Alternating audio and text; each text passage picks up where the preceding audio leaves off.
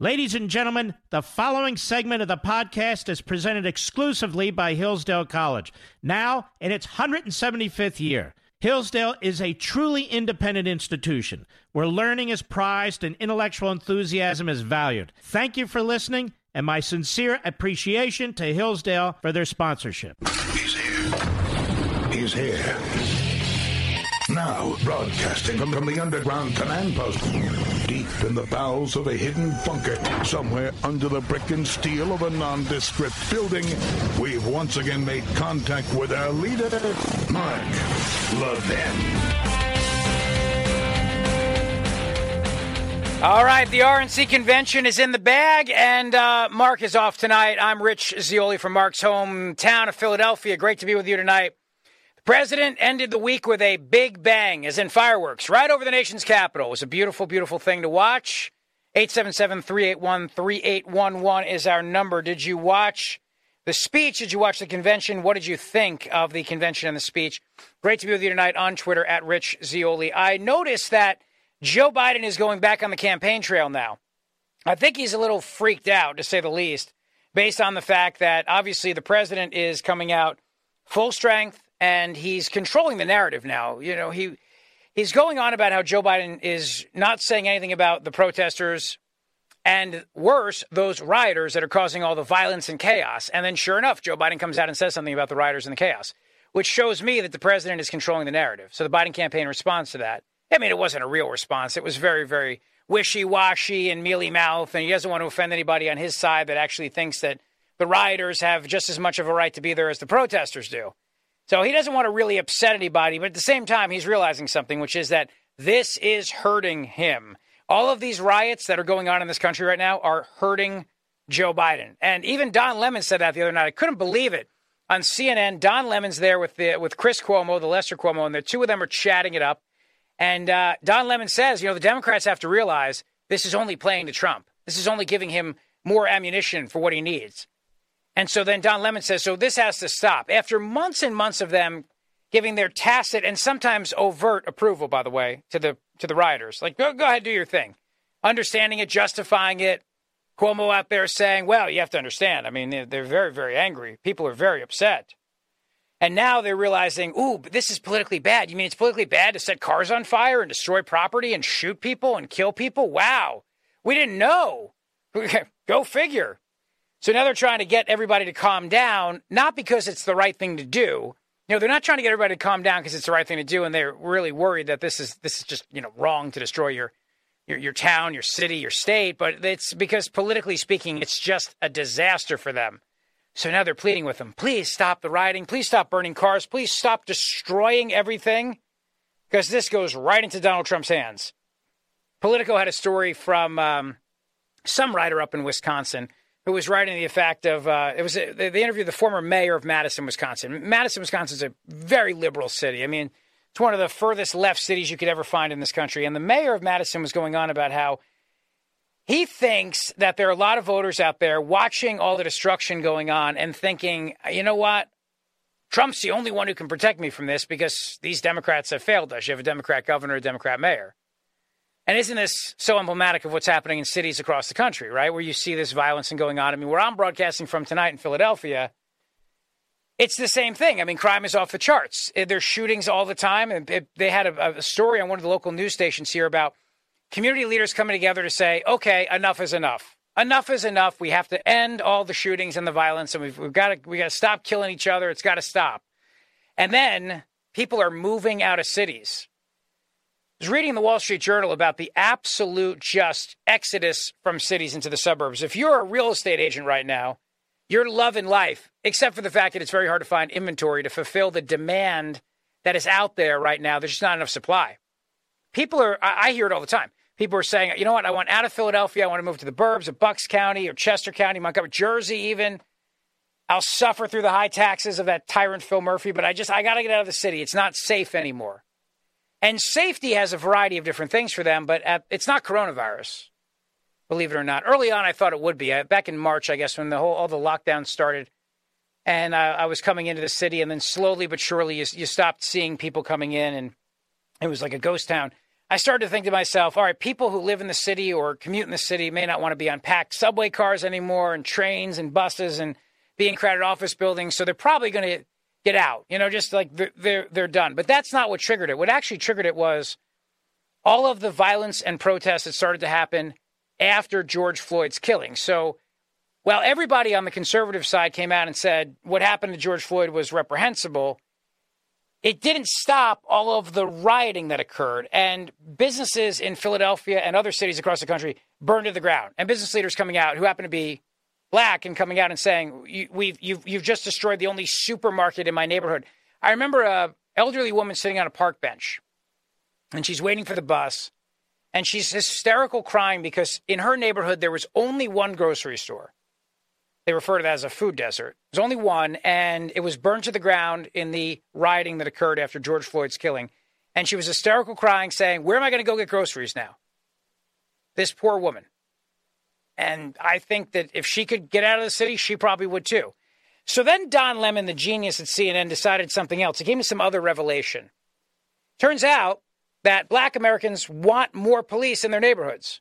Believe it or not, they actually don't want to defund the police. The people that want to defund the police happen to be the woke, white, Marxist, Antifa, liberal kids in Portland where they think this is fun and a game. But if you look at actually in cities where people who are real human beings live, white and black, they actually want police there because they need they need the police to protect them. No greater example of that probably than Senator Rand Paul leaving the White House last night and getting just hammered by by rioters outside of the White House and having to have a police escort last night because they were, he was worried they were going to kill him.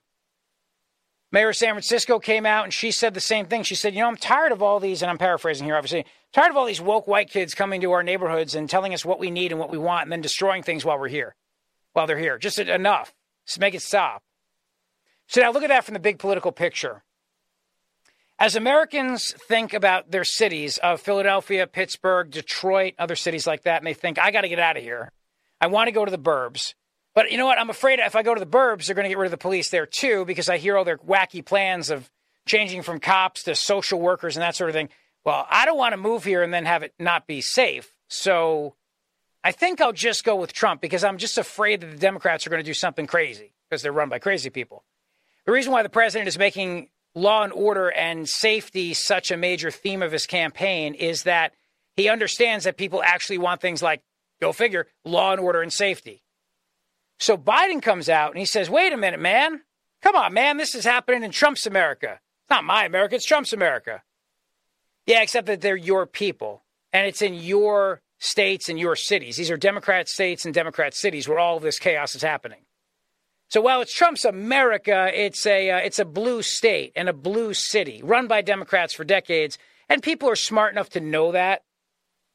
And people are also smart enough to know that those are those are most likely Biden voters. And the ones who aren't going to vote for Biden, it's only because they're angry that Bernie did not get the nomination. That's it. That's the only reason why they wouldn't. But they're certainly not Trump supporters. Trump supporters aren't going out and doing that kind of thing. Donald Trump is not going to win the black vote in this country, but he doesn't have to. He just has to perform very well and very strong with the black vote, which I think he's going to do in places like Philadelphia and Pittsburgh and Detroit and other places like that. And I think throughout the theme of the week of the RNC was a good balance between law and order and safety, because people do want safe streets. Go figure. Don Lemon, the sage political uh, wisdom from Don Lemon. People don't want rioting. I know. Amazing, right? Rioting helps Donald Trump. Go figure.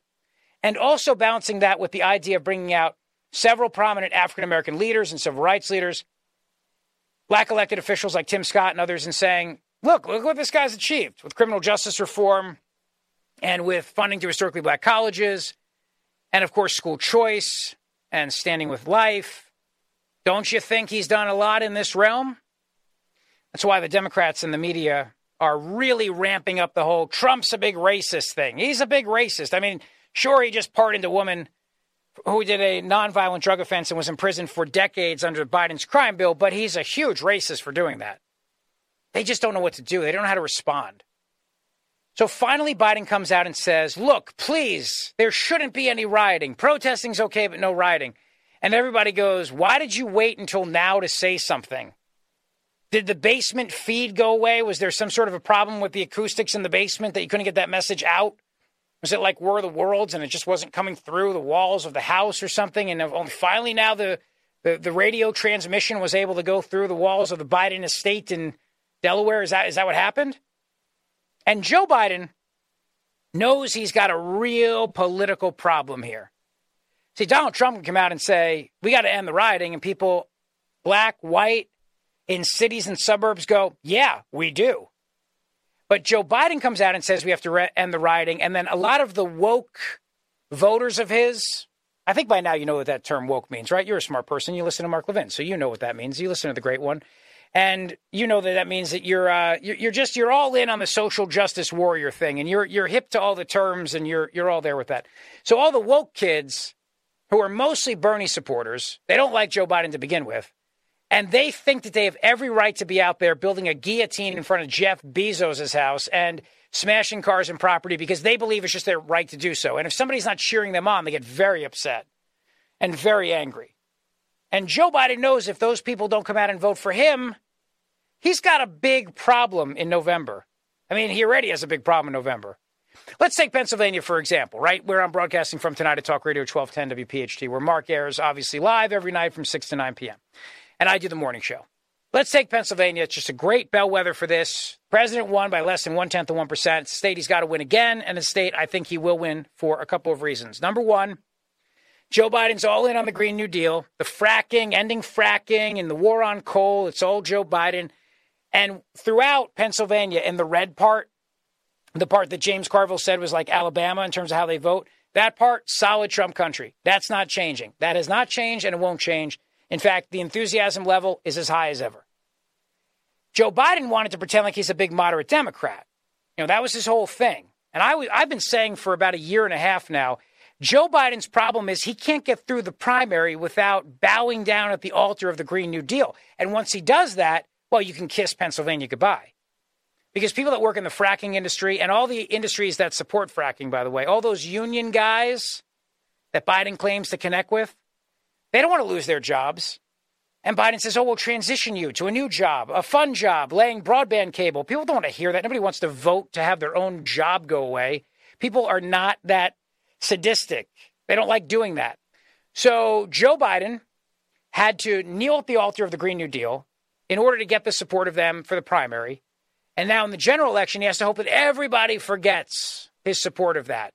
You know, guys who work in fracking in Pennsylvania, an industry that has made America now energy independent. Of course, the Trump campaign is not going to let them forget. Then you look into the cities. Take Philadelphia, for example, where people are fleeing the cities and crime is out of control. The cops feel like they're they're they're they're shackled. I mean, I talk to the Philadelphia cops all the time. They feel like they're completely shackled, can't do their job. You know, Trump's getting all the cop votes. Then you take people in parts of the city where crime is very high, and they hear Democrats say they want to defund the police, get rid of cops. And those people in those neighborhoods, they don't want to get rid of the police, white, black, whatever. They they want they need more cops. They know that. They're saying that. The political sage Don Lemon on CNN agreeing with that point and saying, guess what? It turns out they want police. Look at that. When you add all that up, that is political peril for Joe Biden.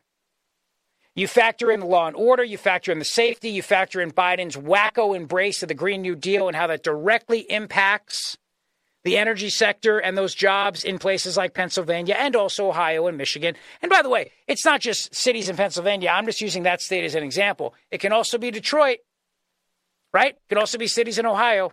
And the same issues with the jobs matter there. Then you factor in China and manufacturing jobs going away and Biden's support of that.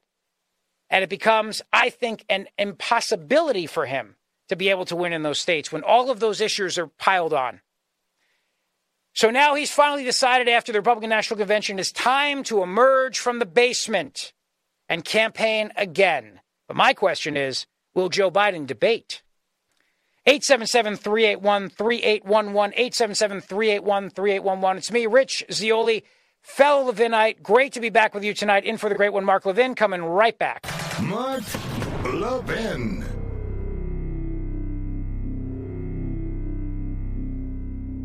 Now, I know you love freedom. How do I know that? Because you listen to my show. And my show and everything I do is all about preserving freedom and the form of government that secures it for us. It's the same with Hillsdale College, one of the very best truly liberal arts colleges in the nation. That's why I talk about them all the time, because Hillsdale is committed to pursuing truth and defending liberty. Hillsdale teaches stellar students to defend freedom, no matter what they major in, whether it's science or music or economics or business, whatever. Hillsdale teaches them how to defend liberty. And they do that for you, too, through their free monthly digest of conservative thought. It's called Imprimis. 5.4 million Americans receive Imprimis for free every month.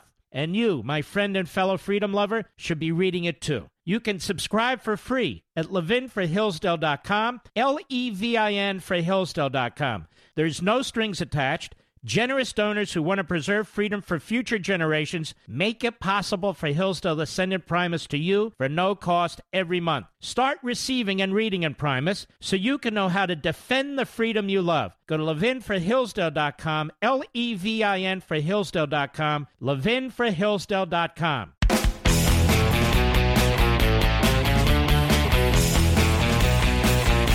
I do have to laugh at the uh, controversy over all the people on the White House lawn last night who were not wearing masks, and uh, the the outrage today in the media, the pure outrage. Uh, even though everybody was outside, but I'll talk more about that later in the show today on the Mark Levin Show with me, Rich Zeoli, in for the great one. 877 381 3811. So, will Joe Biden debate? That is the question that I have. What do you think? You think Joe Biden will debate? Nancy Pelosi came out yesterday, the Speaker of the House, and she said some of the effect of, like, well, I don't think Joe Biden should debate. It's beneath him or something. And then all these uh, people came out and said, yeah, you know what? He shouldn't debate. Uh, Trump's just going to lie anyway. And it's uh, he's not presidential, and Joe Biden should not do it. Yeah, I'm calling BS on that. I think the real reason is they're just afraid that Joe Biden is going to say something really stupid. Because if Trump was not presidential, wouldn't you want to debate him? Wouldn't you want 17 debates? I mean, if it's me, and, and my argument is that my opponent is, is not presidential and he's an embarrassment and he's a big boorish kind of guy, I want on the stage with him every night. I'll do nightly debates. Bring me on to debate him every night. Policy wise, we'll pick a night. This night can be uh, law and law and order. This night can be the economy. I'll debate you on health care. I'll debate you on the coronavirus. And every night I get to show America how you're not presidential. Right? Don't you think? If that's really the argument, well, this is the man is not presidential, so therefore I can't dignify by going on the stage with him. But he is the president, and you're running for the presidency, and he is the president. So if you don't think he's presidential, debate him. Show everybody that. Ah, but you see, the reason why Pelosi said that is not because she doesn't think he's presidential. I mean, she doesn't think he's presidential, but that's not the reason why she's saying that. She's saying that because they're terrified Joe Biden's going to be going to be a disaster in that debate. If he doesn't have a teleprompter, if he doesn't have those written words to stick to. I mean, his speech at the DNC was good. It's good. It's very well delivered, but he had a teleprompter, and you know, it's it's not incredibly easy sometimes to speak from a teleprompter. Sometimes people get tripped up by it, but it's also not impossible to do. Most people can read, I think, right? So, yeah, if you could read, you can pretty much do a teleprompter. You practice a little bit, but but when you're in a debate stage, there's no teleprompter. There, there's nobody there to jump in. There's no editing. There's no commercial. You know, there's a commercial break, but when they come back from commercial, they can keep hammering you. You know what I mean? So I think when Pelosi said that, and also some other guy said that in the New York Times, you wrote a piece about that. I don't know, one of their writers, doesn't matter who it was, but one of them said the same thing. You know, Joe Biden should not uh, not uh, dignify Trump uh, by being on the same stage with him. It would just be a mistake to do so. And I just uh, he should just rise above it. No, what they mean is that Joe Biden should hide behind highly produced campaign ads, which I see all day long because I'm in Philadelphia, so we're a battleground state. So all day on the local stations. Joe Biden ads, very well produced and expensive. That's the campaign they want to run. They do not want to run a campaign where Joe Biden is on the same stage as Donald Trump. They're terrified of it. Can you blame them? 877 381 3811. 877 381 3811 with me, Rich Zeoli, in for the great one, coming right back.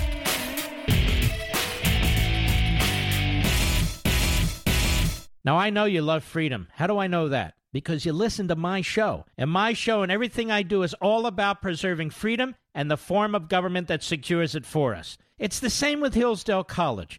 One of the very best truly liberal arts colleges in the nation. That's why I talk about them all the time, because Hillsdale is committed to pursuing truth and defending liberty. Hillsdale teaches stellar students to defend freedom, no matter what they major in, whether it's science or music or economics or business, whatever. Hillsdale teaches them how to defend liberty. And they do that for you, too, through their free monthly digest of conservative thought. It's called Imprimis. 5.4 million Americans receive Primus for free every month. And you, my friend and fellow freedom lover, should be reading it too. You can subscribe for free at levinforhillsdale.com, L E V I N for Hillsdale.com. There's no strings attached. Generous donors who want to preserve freedom for future generations make it possible for Hillsdale to send Imprimis to you for no cost every month. Start receiving and reading Imprimis so you can know how to defend the freedom you love. Go to levinforhillsdale.com, L E V I N for Hillsdale.com, levinforhillsdale.com.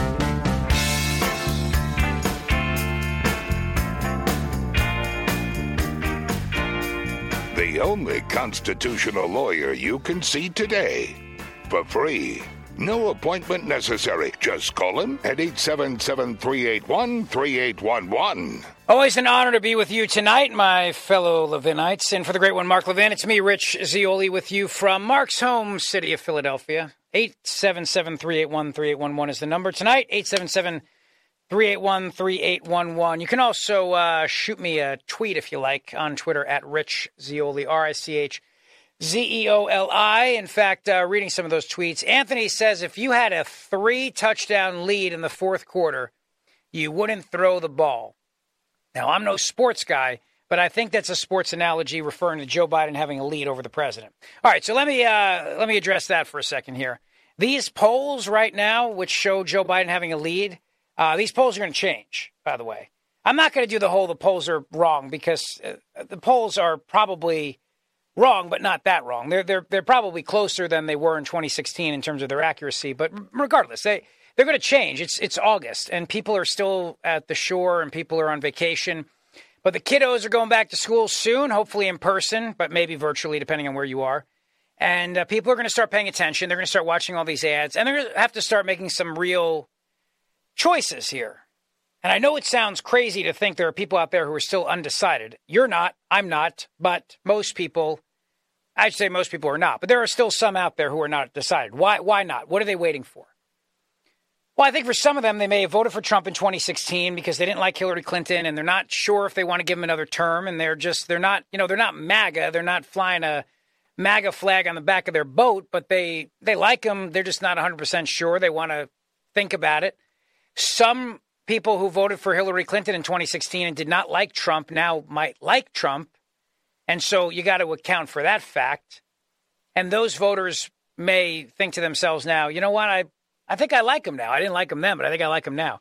Got to account for that too. And there might be some Democrats who, as much as they would have voted for Joe Biden maybe, I don't know, 10 years ago, his embrace now of the hard left of his party and that radical left agenda on things like the Green New Deal they're going, I can't do it. I'm out. So I guess I'll go with Trump.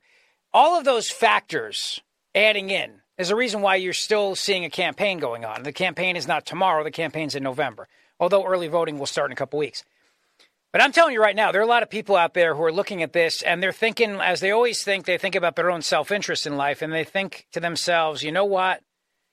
As much as I may have my problems with uh, Trump over this or over that, I just think Biden and the party, the Democrats, are nuts, and I'm not risking it. I'm not taking a chance on that. But when a pollster calls them, do they tell the pollster that, or do they say, "Oh yeah, yeah, no, I'm voting for Joe Biden because I just I don't want the grief of having to say I'm voting for Donald Trump"? I don't know. Too early to say. What I do know though is that you run a campaign based on the idea that the election is tomorrow and you got to pound your opponent. You got to win. You got to convince people. You got to, and then, then you got to get them out. This is another problem that Joe Biden has. What was very obvious to me this week in watching the Republican National Convention, and I've been to a number of conventions, is that uh, Trump's base is as loyal as ever and as excited as ever to go out and vote for him. He hasn't really lost anybody in his base. That's been obvious to me.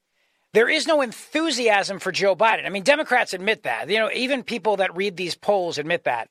The ones that look at the polls admit two things, and that's why I'm not going to just instantly dismiss them. Now, some hosts will do that. I'm not going to do that. Some hosts will just dismiss the polls completely, unless they like the polls, in which case they'll share the results with you. But I'm not going to do that. What I do is I actually read the polls. There's the top lines that tell you, you know, who's winning, and then there's actually the things that people tell the pollsters. And having worked in politics in Jersey, I know the polls and the way we do is we ask questions, you know. All right, so you're telling me you're going to vote for Joe Biden, but let me ask you this who do you trust more in the economy? Oh, in the economy? Well, actually, I trust Trump more in the economy. That's when you know that person is really going to vote for Trump. But they're telling the pollster what they think the pollster wants to hear, or they're telling themselves what they think they want to hear. But then when they really break it down and they say that they trust Trump more in the economy, that's an entirely different scenario. So here's what I've learned in reading the polls. Number one, Biden's lead is based on the assumption that people are willing to say, I'm going to vote for a guy who I don't trust on the economy. Number two, it's based on an idea that I'm going to vote for a guy I'm not excited to vote for. What is clear is that people in those polls say to the pollsters, they, they respond and say, I trust Trump more in the economy. And you know what, Biden, eh, he doesn't really do it for me, but there's excitement against Trump. So there's, there's people that are motivated to go out and vote against him. And there's always that. But is that enough? I mean, does that really get people out to the polls? The hatred of Donald Trump, does it really get them out? I don't think so. I think people like to vote for something, not against something. But Trump's base, on the other hand, is excited to go out and vote for him. What's obvious here is that people this week were showing that enthusiasm, and that enthusiasm has not gone away. He's not trying to get the base excited. He, the base is excited. People were, were, were loving the opportunity to go and, and, and be in the White House lawn last night. They were loving the chance to do that. But Biden does not have that exact same enthusiasm, not even close. People are looking at him and going, for a lot of them, they're going, You weren't my choice, not even close, but you're the nominee, so I got to support you. But, you know, I don't really like to do so, but I got to, you know, I got to do it because I hate Trump. And, well, let me throw out another idea for you. Is Trump really so bad for Alexandria Ocasio Cortez, for Andrew Cuomo? Is he so bad? Now, now think about that for a second, right? 2024 is going to be here like that. Here's the here's the thing. This election will happen. It'll take seven months to count all the votes because of all the missing ballots with the mail-in balloting and the disaster that's going to be. And then when that happens, then already candidates are going to start looking at 2024 because there'll be an open seat. And so Trump is term limited. Somebody's going to have to run for president in 2024. And Democrats and Republicans are going to start going to New Hampshire. I interviewed uh, former Governor Chris Christie this week on my show in Philly, and I asked him about New Hampshire, and he said he's not ruling it out. He's going to go up there. I think Nikki Haley's going to run. I think Mike Pence is going to run. I think a number of Republicans are going to run for president in 2024. I think Rubio would like another shot. I think Rand Paul would like another shot. I think uh, Kristi Noem, the governor of South Dakota, I think she'd like to run for president. I think there's a lot of very talented up and coming stars in the Republican Party. That was obvious. It was on display this week. On the Democrat side, it's a much different scenario if your guy's the incumbent. You know, if Joe Biden wins, they all have to support Joe Biden in 2024 or support the president in 2024. If Joe Biden doesn't finish his term and Kamala Harris becomes president, or Joe Biden decides he's not going to run again and then the party rallies around Kamala Harris because she's the sitting vice president, that means that Alexandria Ocasio Cortez, Andrew Cuomo, so many of these other Democrats, Gretchen Whitmer, they all have to wait until 2028 they got to back Kamala Harris or Joe Biden, theoretically speaking, if Joe Biden's able to run for reelection. But if you're a betting man, as they say, I wouldn't put your money on that. That's just me. I wouldn't. I would say that that's not a safe bet. So now they have a choice. Do they buck their own party? But even back that up for a second here. Joe Biden gets inaugurated president in January. He sets forth his agenda. Where does AOC go after that? Where does Alexandria Ocasio Cortez and the squad and, and, and all the other Democrats who are vying for power and love to beat up Trump on a daily basis, where do they go? Do they beat up Joe Biden? Can't do that. He's their guy. He's their he's their party. He's the president. It's their party. Can't do that. So they got to go to the sidelines. So they're completely relegated to the sidelines. Do you think they want that? I don't. Versus, how about this scenario?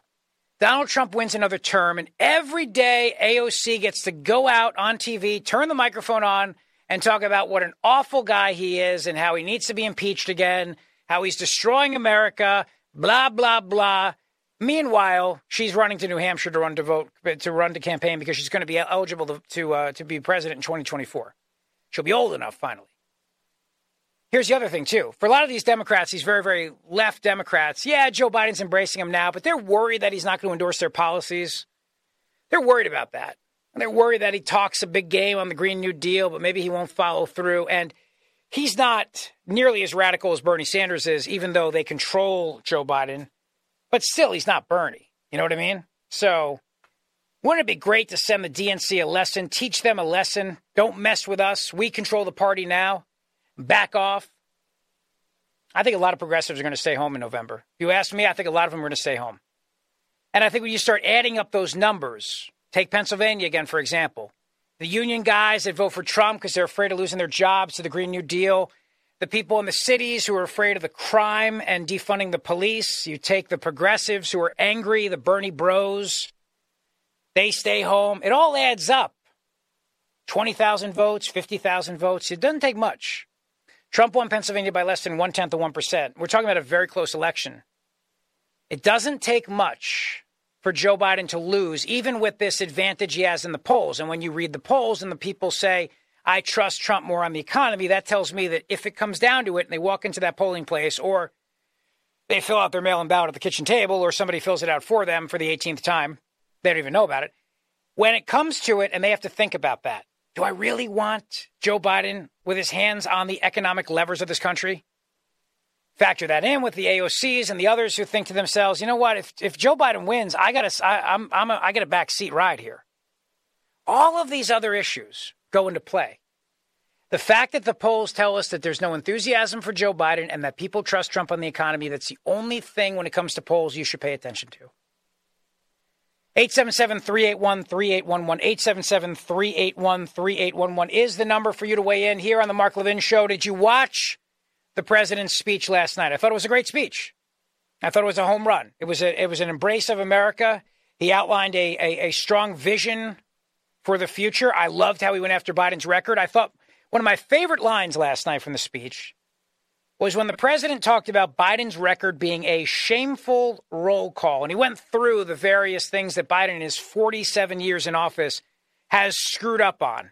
And he wasn't going after Biden for gaffes and he wasn't going after Biden for being a senile, crazy old man. He was focusing really on the policy blunders of Joe Biden's record. And that's how I think I think Donald Trump wins this election by focusing on Joe Biden's record. That's how you win. Cut four. We have spent the last four years reversing the damage Joe Biden inflicted over the last 47 years. Biden's record is a shameful roll call of the most catastrophic betrayals and blunders in our lifetime. He has spent his entire career on the wrong side of history. Biden voted for the NAFTA disaster, the single worst trade deal ever enacted. He supported China's entry into the World Trade Organization, one of the greatest economic disasters of all time. After those Biden calamities, the United States lost one in four manufacturing jobs. We laid off workers in Michigan, Ohio, New Hampshire, Pennsylvania, and many other states. They didn't want to hear Biden's hollow words of empathy they wanted their jobs back. As vice president, he supported the Trans Pacific Partnership, which would have been a death sentence for the U.S. auto industry. He backed the horrendous South Korea trade deal, which took many jobs from our country and which I've reversed and made a great deal for our country. He repeatedly supported mass amnesty for illegal immigrants. He voted for the Iraq War. He opposed the mission to take out Osama bin Laden. He opposed killing Soleimani. He oversaw the rise of ISIS and cheered the rise of China as a positive development for America and the world. Some positive development. I think that that is how you win right there. That record of Joe Biden's a terrible record. It's funny, right? Trump's the incumbent, and yet in many ways, he's running against the incumbent being Joe Biden. Because Trump's argument is look, if you had done a good job, I wouldn't have won. I wouldn't be here today. Trumpism wouldn't have worked if you had actually not sold out American manufacturing jobs to China and sent them overseas and allowed all that to occur. If that if that had not happened, I would not be here. I would have walked down the escalator in Trump Tower and that would have been the end of it. So, in some ways, Joe Biden's the incumbent in this election, even though Trump's the incumbent. It's really an amazing election when you think about it from that perspective. Add up all these things, and I'm telling you right now, Joe Biden's got some problems. All right, 877 381 3811. When I get back, I want to take your phone calls here on the Mark Levin Show. Did you watch the president's speech? How do you think he did? Do you think he's on track to win? Are you worried about the president's reelection chances? Are you worried about Joe Biden's candidacy? If you are, let me hear it. It's Rich Zeoli in for the great one. Coming right back. Mark Levin.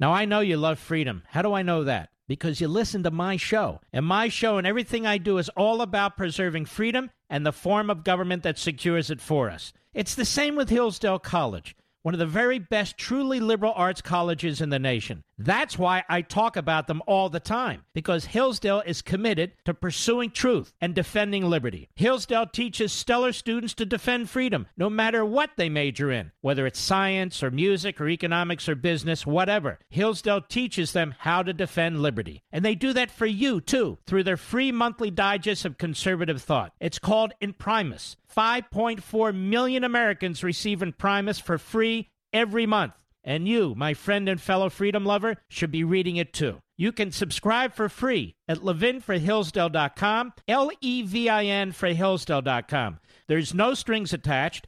Generous donors who want to preserve freedom for future generations make it possible for Hillsdale to send primus to you for no cost every month. Start receiving and reading Imprimis so you can know how to defend the freedom you love. Go to levinforhillsdale.com, L E V I N for Hillsdale.com, levinforhillsdale.com.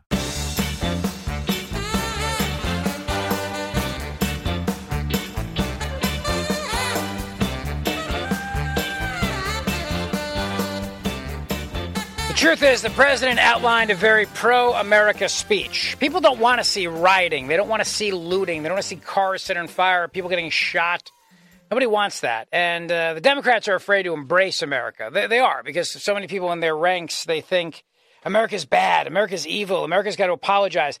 Really, you heard that when Alexandria Ocasio Cortez spoke at the DNC last week. She's a whack job, and she said, you know, I'm not going to focus tonight on America's colonial past with all of our sins, and she went on the whole list of it. That's that's the Democrats right there. All right, let's start with uh, Bill is in Norwalk, Connecticut, here on the Mark Levin Show. Hey, Bill. No, Bill. Let's try Richard in Fort Worth, Texas. Hello, Richard. Hello. Yes, sir. Go ahead. Yeah. Hey, um, I was thinking if uh, Biden uh, backs out of the debates that Trump ought to go ahead and set up a faux debate where Trump's on the stage and he's got a screen with Biden up there, and Trump is asking him these questions about his past record, and we'll listen to how Biden uh, answered the question in the past. Just kind of an interesting way to get him on stage. I love it. I think it's a great idea. That's a great idea. Just debate like a hologram of him or know, like a previously recorded edition of Biden. I think it's great. Yeah, excellent. Well, pass it on to whoever can uh, do something about it. All right, we will do, sir. Sir, thank you for that call. Appreciate it to hear on the Mark Levin show. Yeah, I think it's a great idea. Look, if uh, and here's the here's the thing. Biden knows that. He knows that if he doesn't debate Trump, that Trump is going to use that time to just skewer Biden. And Biden doesn't want to let that let that happen. I mean, the rule in politics is you leave no shot unanswered. So you think he wants to cede all that time to Trump to just go in and lay into him for his 47 year record of failure? He doesn't want to do that. He doesn't want to do that at all. But they're terrified because Biden is a walking gaff machine. The guy can't. The guy can't manage to do an entire hour of debating without saying something so stupid that's going to cost him something. Maybe he'll say that you know you're not really black if you're not watching the debate. Who knows? You just don't know what he's going to say. It's completely unpredictable. The media will do their job of defending him. Oh, it's just Joe. People love that about him. But I think people are going to watch it and go, mm, I don't, uh, this guy does not seem like he's all there. You don't win on that necessarily, but you do win on policy. And as Trump is pummeling him on policy, he forces Joe Biden to be on the defensive. And there's a lot to be defensive about, by the way, if you're Joe Biden, because it's a terrible record. Terrible record. So, did you watch the speech last night? Were you happy with the president's address to the nation last night in front of the White House? I thought it was great. I thought he was it was a great speech. I thought that uh, the, the entire week was very positive. It showed a very positive view of America. It showed a very positive view of the Constitution, and it highlighted so much of the president's records. But now people are going to come back from their vacation. They're going to tune in. The debates will be next. So will Joe Biden show up to, to debate? That is the question for you tonight. Here on the Mark Levin Show with me, Rich Zeoli, in for the great one, 877 381 3811. 877 381 3811. Will Joe show as in the debates? Hour two, straight ahead. From the Westwood One Podcast Network. He's here. He's here. Now, broadcasting from, from the underground command post, deep in the bowels of a hidden bunker, somewhere under the brick and steel of a nondescript building, we've once again made contact with our leader, Mark Levin. The RNC convention is in the history books. Now the debates will be coming up. Will Joe Biden show? That is the question. After the president's great night last night, fireworks and all. Welcome back to the show, the Mark Levin Show. The great one's off tonight. Rich Zeoli from Mark's home city of Philadelphia, where I do the morning show on Talk Radio 1210 WPHT. Great to be with you tonight. 877 381 3811 is our number. Did you watch the speech? What'd you think last night? Let me know. You know the uh, the lunatics outside of the White House after the the show was over last night. So Senator Rand Paul is walking out of the White House. He gets attacked, viciously attacked. By the way, worried about his life, worried about his life and that of his wife, uh, viciously. And here's the thing: is that Rand Paul, as he will tell you in this clip I'm about to play for you, Rand Paul's actually on their side when it comes to at least one of the issues that they're allegedly protesting, which is the uh, these no knock warrants right? These no knock warrants, and they know who he is because they keep saying his name, and that's that's part of this this clip. So Senator Rand Paul has to get a police escort last night as he's leaving the White House because the rioting that's going on outside the White House is so bad, and the crazies are so vicious. These are not peaceful protesters, and this is certainly nothing nothing that is protecting the Constitution of the United States of America. Nothing like that. If you want to know why Trump's message of law and order is resonating. It's because people see this stuff on television and they think to themselves, my God, I don't want this happening here. And these people are friggin' lunatics. So here's what Rand Paul said this morning on Fox and Friends. He talks about it last this morning, and it's important to hear. It's a long clip, but I want you to hear it because I think that not only does he describe it very, very well, but also what he says about how the fact that they, they're not even logical based on what he says about his support for a particular bill that they also back. Cut number three.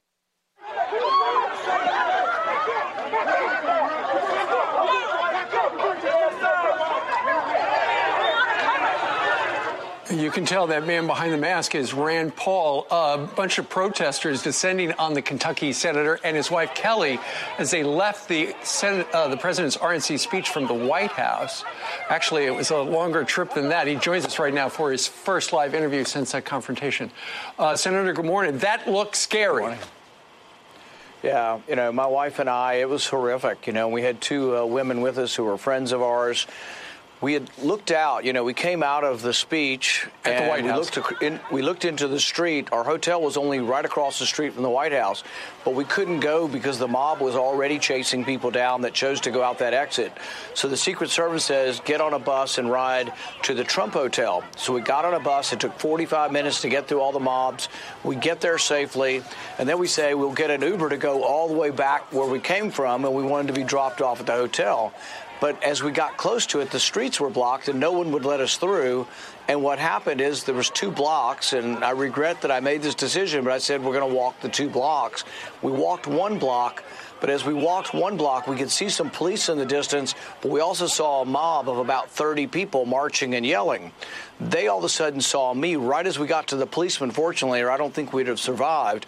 We got to the policeman, and I, the policeman, I don't think recognized me. And as they came closer, they were shouting my name, and the crowd doubled to 60, and hmm. then it doubled again to 120. Now let's stop it And- right there for a quick second. Couple couple observations. Number one, when you get outside the White House grounds, obviously you are no longer under the protection of the Secret Service and or the Park Police. You're now under the protection of the city of Washington, D.C., where you have a, a radical lefty mayor who tells the cops there that they have to just sit back, much like in my city of Philadelphia. And the Philly cops tell me this all the time, how frustrating it is for them. Sit back and watch and let let let the uh, let the agitators do whatever they want to do. All right, you can't do anything about it. Just sit back and just let it happen. So here we have a United States senator walking down the streets of our nation's capital. All right? And he's not going by. And Rand Paul is a libertarian. So if there's anybody who's going to support the right of people to protest, it's him. And had there been people on both sides of the street with signs, even chanting his name and even saying, you know, you suck, Rand Paul, whatever, he would have been fine with it because that's all entirely constitutionally protected. Those are our rights. You have the right to do that. But that's not what happens here. But just think about that. It's, it's, it's the, the capital of the United States of America, D.C., city streets after the president's address.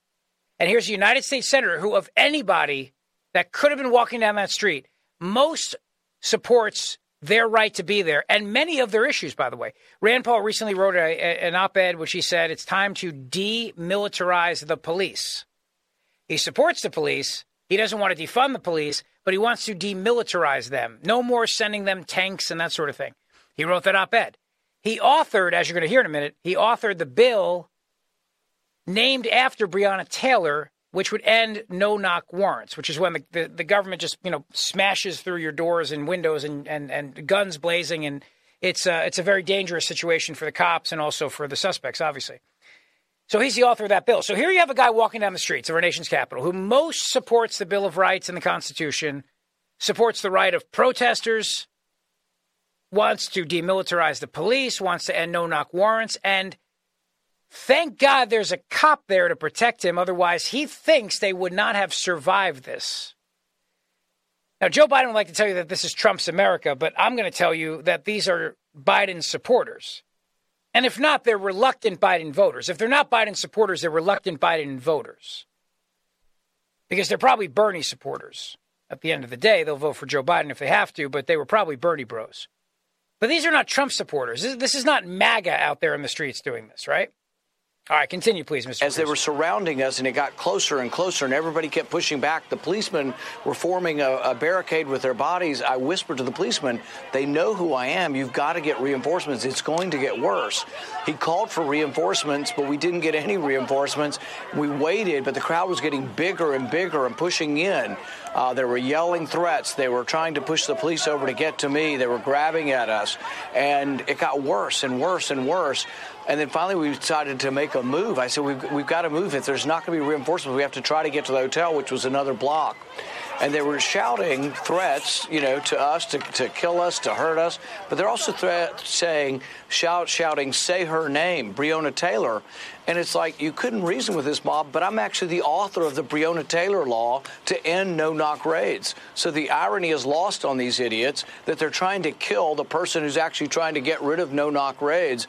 And they were shouting and screaming and just, eh, it really, these people were unhinged but I can't tell you how. I'm not sure we would have made it. So as we're walking, sort of surrounded by the police, they're attempting to push the police over to get to me.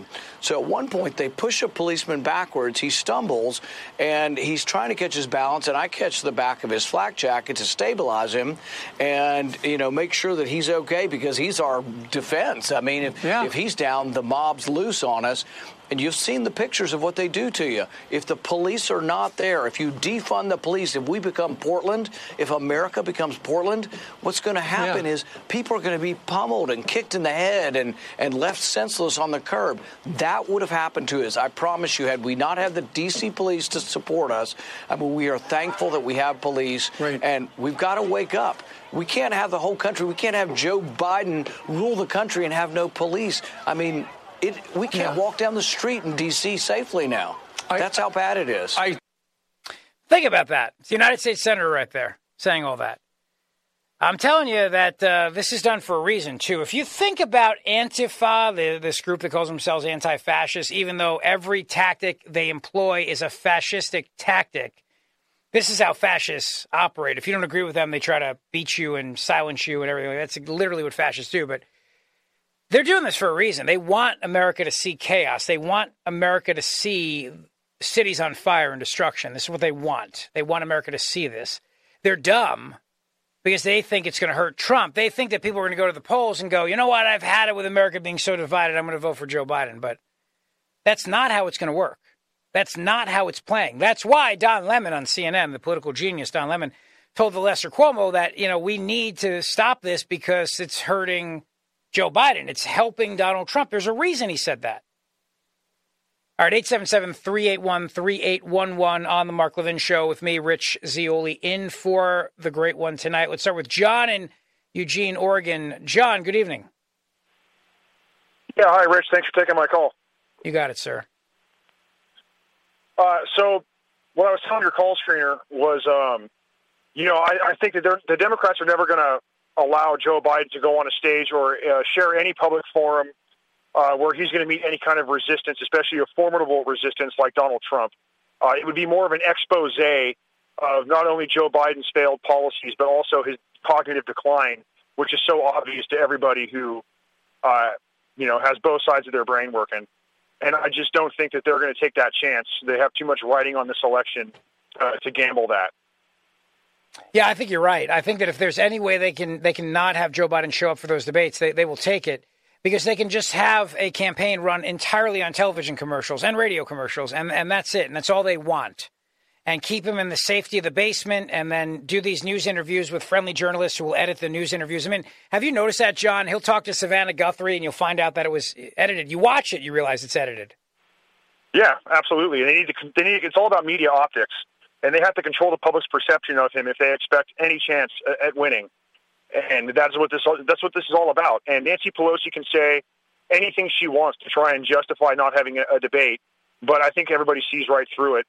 And uh, yeah, I think even some of their supporters are taking a look at that. And I, I think it's like I said, I think it's I think it exposes a lot of not only their their tactics but their uh, their motivations as well. By the way, Eugene, Oregon. Now, where are you in relation to Portland? Uh, about an hour and a half south, an hour and 45 minutes roughly. I'm dying to visit so, Oregon. We, it's been on our, our list for years. I want to go to the wine country in your great state, but I'm just I'm a, I'm kind of afraid to go. To be honest with you, I just don't want to deal with the nonsense. Oh, it's it's a big state, and uh, Trump has a lot of support up here, and largely the people are you know kind and welcoming, and you know it's it's a good place to live. Uh, I actually just moved up here, uh, me and my wife and my son, a couple years ago from California. We live in Santa Rosa, and uh, it's it was a, a welcome change for sure. That's good to hear, actually. Really good to hear. John, thank you for the call tonight, my friend. Appreciate it very much. Thank you. 877 381 3811. Yeah, it's that great Willamette Valley Pinot Noir. It's what they're known for up there, is their Pinot Noir. It's great stuff, by the way. I think it's better than California Pinots if you are a wine person. And you get it's pretty, you know, remarkably uh, affordable, too. So I say go go American whenever you can. You know, made in America. These wines are made in America, so you know, right there. So there you go. Uh, 877 381 3811 here on the Mark Levin Show. Let us go to Johnny in Burbank, California. Hi, Johnny. Rich, how are you? I'm doing well. How are you tonight? I'm a, all right. I'm a transplanted fellow Pennsylvanian myself. I was forced out here by probably Joe Biden because of the economic policies that he was peddling back in the day in Congress that uh, pretty much shut down all the industry in Pennsylvania. But that's another story for another time. But you hear it, you heard it here first. No show Joe. That should be uh, Trump, Trump's antagonizing line going forward until the end of September. No show Joe, and that that'll just set his hair on fire. But anyway, um, yeah, Joe's brain is deteriorating rapidly, and the reason he was selected is because the only half of his brain that works is the far right or far left. I mean, he's the far left side of his brain is the only side that's still working. But um, you know, this this thing with um, negotiating with the mob on the street. Um, have you ever read the book Mob Rules? Uh, I have not. Do you think that uh, Rand Paul read that book? Possibly. I, I, I don't know, but but tell us about it. Go well, there, there is there is no there is no such book because they have no rules. So this oh, whole okay. nonsense of it's a controllable entity, like, well, we'll just let the mob fire up a little bit. We'll get them riled up. We'll get them burning a few things. We'll get them. Americans will be terrified, and then we'll shut it down. Well, guess what? You can't shut it down because they're two-legged honey badgers. They don't care about you anymore. Once they once they taste blood, it's game on. They don't give a damn. They won't yeah. shut down. You can't stop them. So this this let's play with this thing a little bit. You know, and Joe mostly mostly supporting the mostly peaceful rioters. If you if, if I was a waiter at a restaurant and you said, uh, John, can you bring me a glass of water? And I brought it to you, and I said, Oh, Rich, uh, just to let you know, it's mostly water, but I put three small drops of rat poison in it. Okay, so good luck to you. Okay, so that's what we're talking about. The mostly supporting the mostly peaceful riders. That's insanity. Okay, that's more Looney Tune left stuff. There is no such thing. Neither thing exists. Johnny, thank you for the call. I appreciate it. I, I do disagree with you though, and have a great night. I do disagree with you on the point that there's no rules for the mob. There there are rules. They they have very well organized rules that they follow to cause as much chaos as they possibly can. And make no mistake, my friend, these people are political and they have an agenda and they're highly organized. These are not spontaneous people. This is very, very deliberate. 877 381 3811 here on The Mark Levin Show with me, Rich Zeoli. We're coming right back. Mark Levin.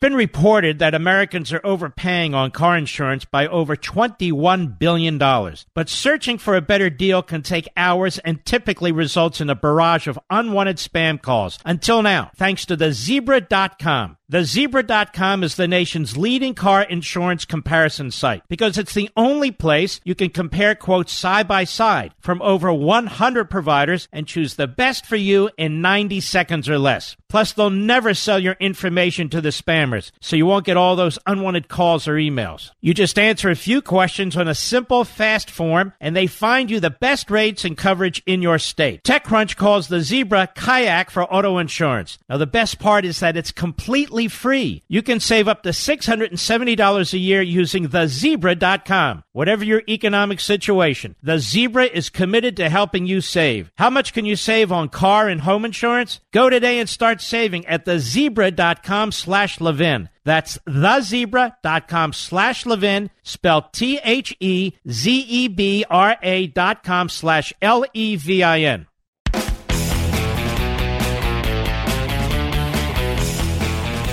877-381-3811 on the Mark Levin Show. Let's go to John in Washington, D.C. Hey, John, it's me, Rich, in for the great one. How are you? I'm doing well. Thanks for taking my call. You got it. So you're an Uber driver, huh? I am, I am an Uber driver. And uh, I was out last night, and they've got, they had squads everywhere, definitely Antifa guys, because I've seen pictures of them. To see them live is quite interesting. Nazi stormtroopers, to say the least. And So- I picked up two two ladies that had left the White House, and they were circled by these kids on bikes who were cursing at him and spitting at him because they were they were you know saw the president's speech. Two older women in their you know late seventies, you know very dangerous types.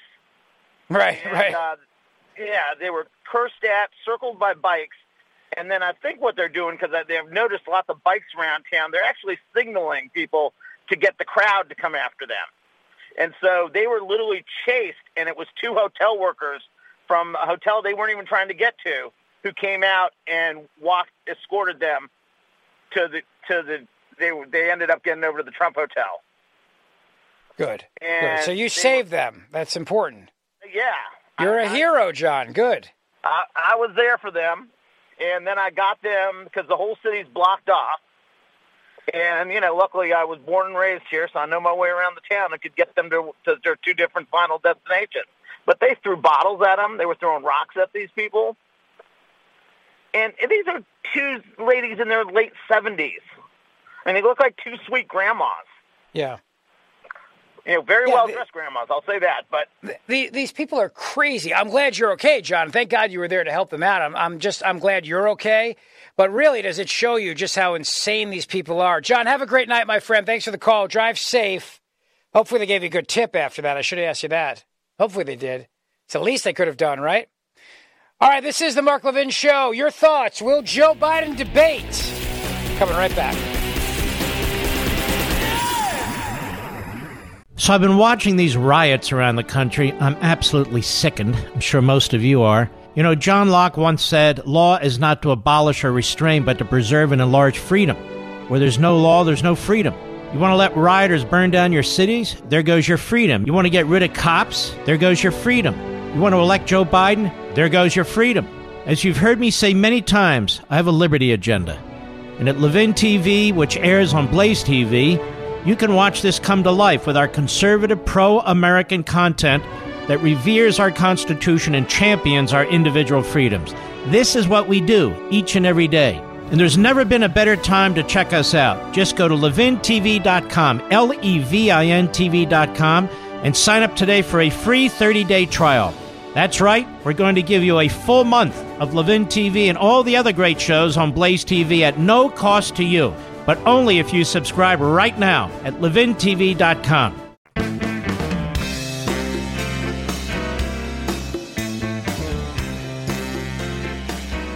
Blasting conservative fire.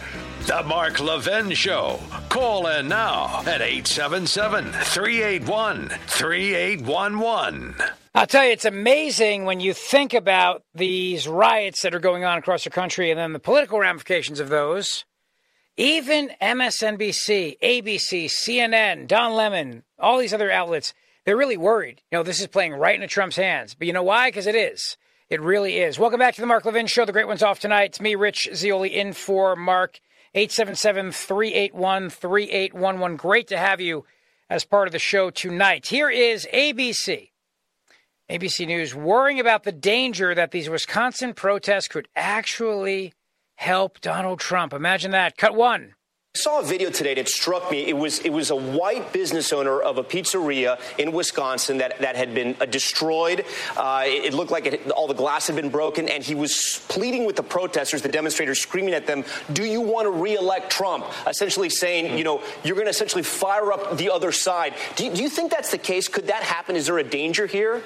Uh, I saw that video, and I, and I think there is a, danger. It, it's natural. And, and I think Joe Biden, in his statement, uh, tried to walk that line, uh, supporting uh, an aggressive investigation of what does look like uh, a, a, use of excessive force, at the very least in the shooting of this man, while his children were in the back seat. Uh, how much of a threat was he with his kids in the back seat? I, I think that Biden talked about that, and he said the destruction of property, the violence Uh, that doesn't help at all either.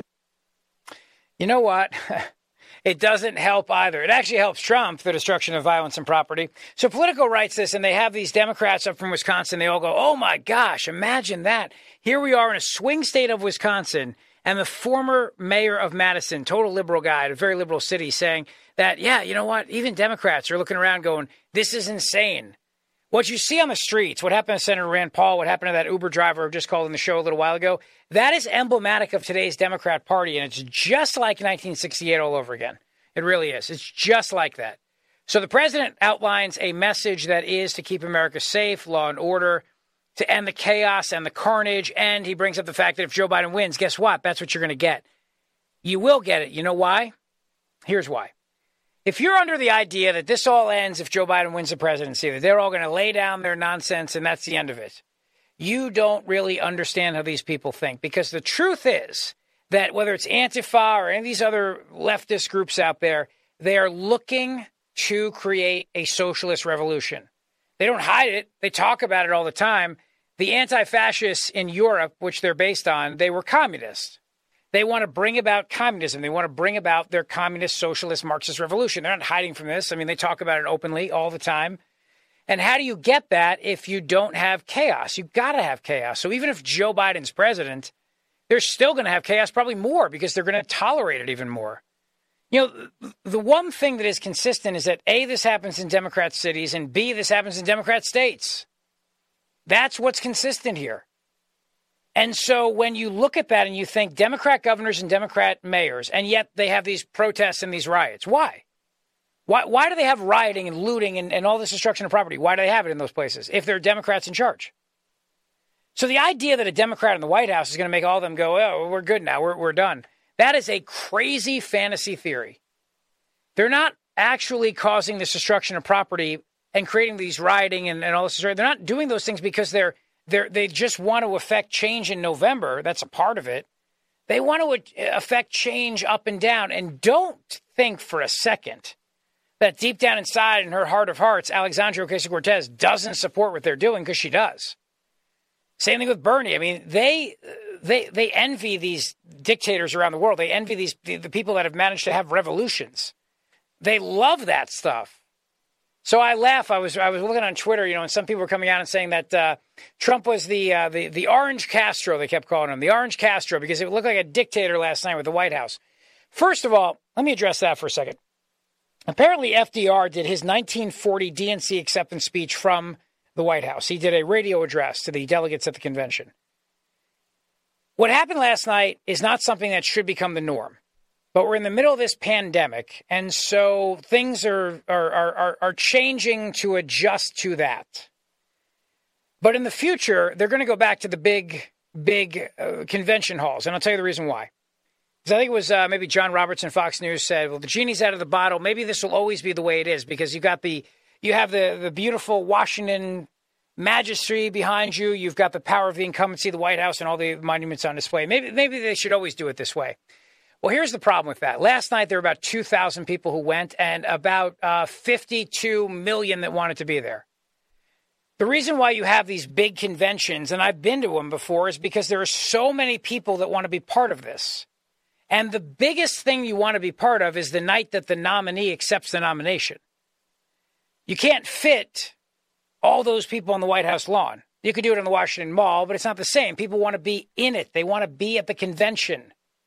There's nothing more exciting than when you've got your delegate placard on and you walk into I mean I remember with President Bush in 2004 Madison Square Garden. It was it was like a scene from a zombie movie to get inside because they had it all cordoned off for it was after obviously the post 9/11 world.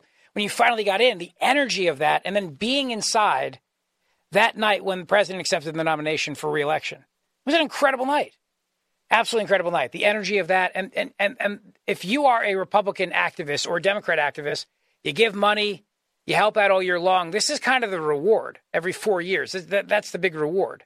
You get to go to the convention. You get to be a delegate or an honorary delegate. That's why they'll eventually go back to that. And I think that the outrage over that is just a little bit phony to me. You know, we're dealing with a pandemic. They're, they're going to investigate Mike Pompeo now.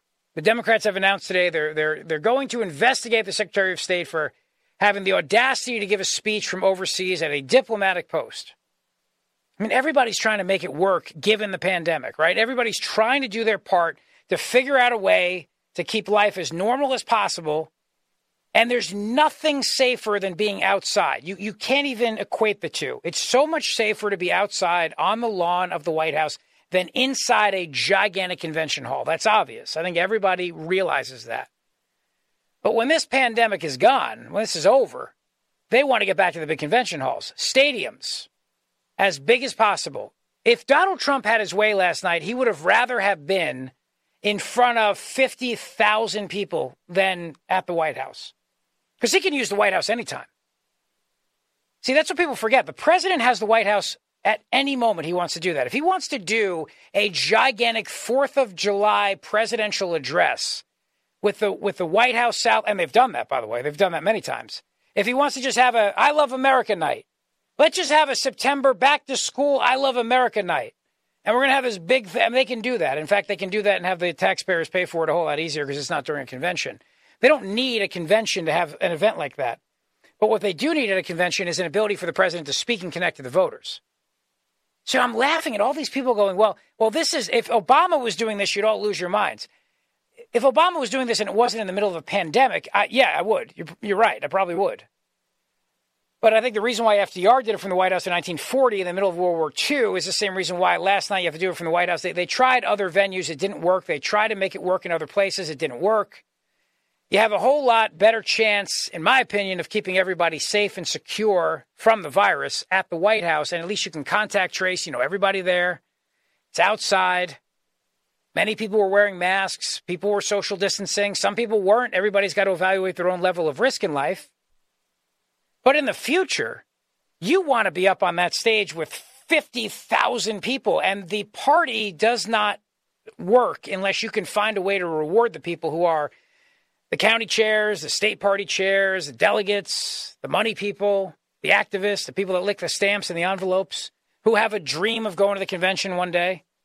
and the pageantry of it with the hats and the and, and, and the various the states all together. That that stuff's never going away. It's not. And, and nor should it by the way. Nor should it because it's a lot of fun to be part of that. When you're part of the state delegation you know and whoever's in charge reads the you know we give our 55 delegates to the it's really cool to be there and the networking don't forget that the networking that happens make a lot of friends make new connections see old friends there's parties every night parties and, and receptions, and it's a great time. Those will come back for sure because you're never going to be able to do that at the White House. And so some people say, well, well, maybe we'll just have the president's address at the White House in the future going forward. No, because again, everybody want that's the night. If there's any ticket to get, it's that ticket. You want that night. You want to be there for that. The other nights are fine. I mean, if you get the other nights to be inside the arena for that, it's great.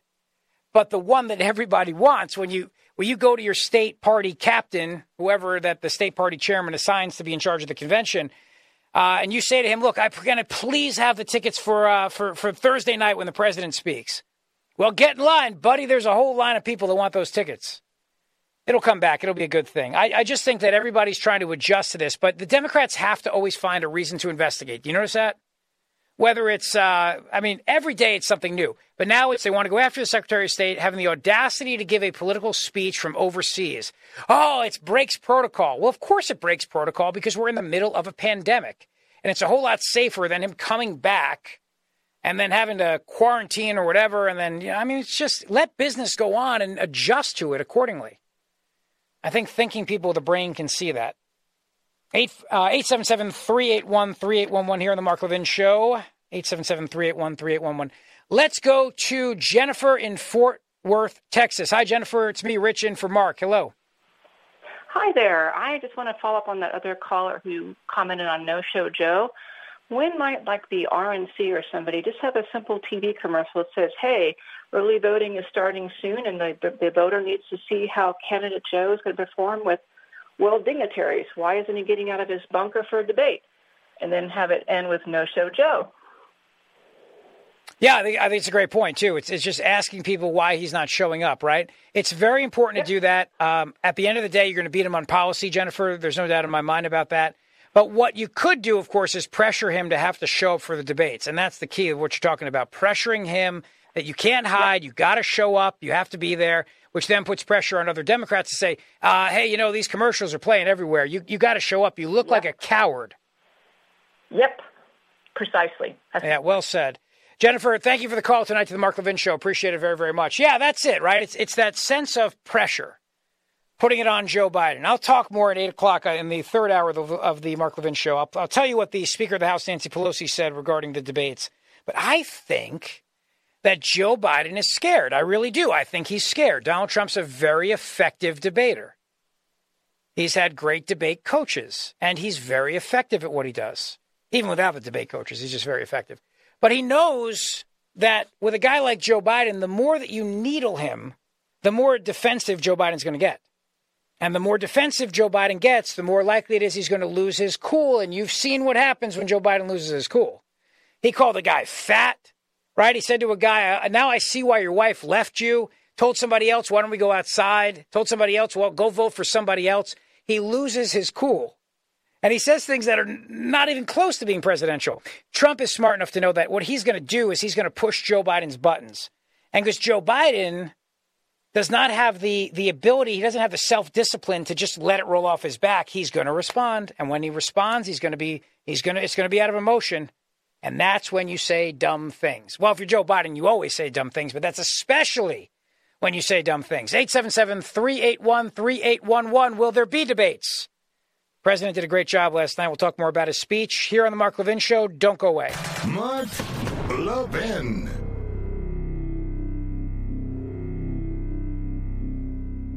Do you know what we do at Levin TV on the Blaze TV network? Well, we give you intelligent content you won't see anywhere else. We just did a deep dive into the genius of federalism, which is a big word that the left apparently just learned last week. History and current actions have shown us that so called progressives will use any crisis to further their big government agenda. Small businesses continue to be hurt while the left holds them hostage in order to gain more power over each and every American. There's nothing more important in these times than the facts, and that's exactly what you get on Levin TV. Smart people like you deserve smart programming, but remember, we can only continue to produce this type of programming if you continue to participate. And right now, we've made it easier than ever before. Just go to levintv.com, L E V I N TV.com, and enter promo code Levin to get $30 off your annual subscription. That's 30% off, and that's just over $5 a month for the most amazing shows and programming available. That's levintv.com, promo code L E V I N.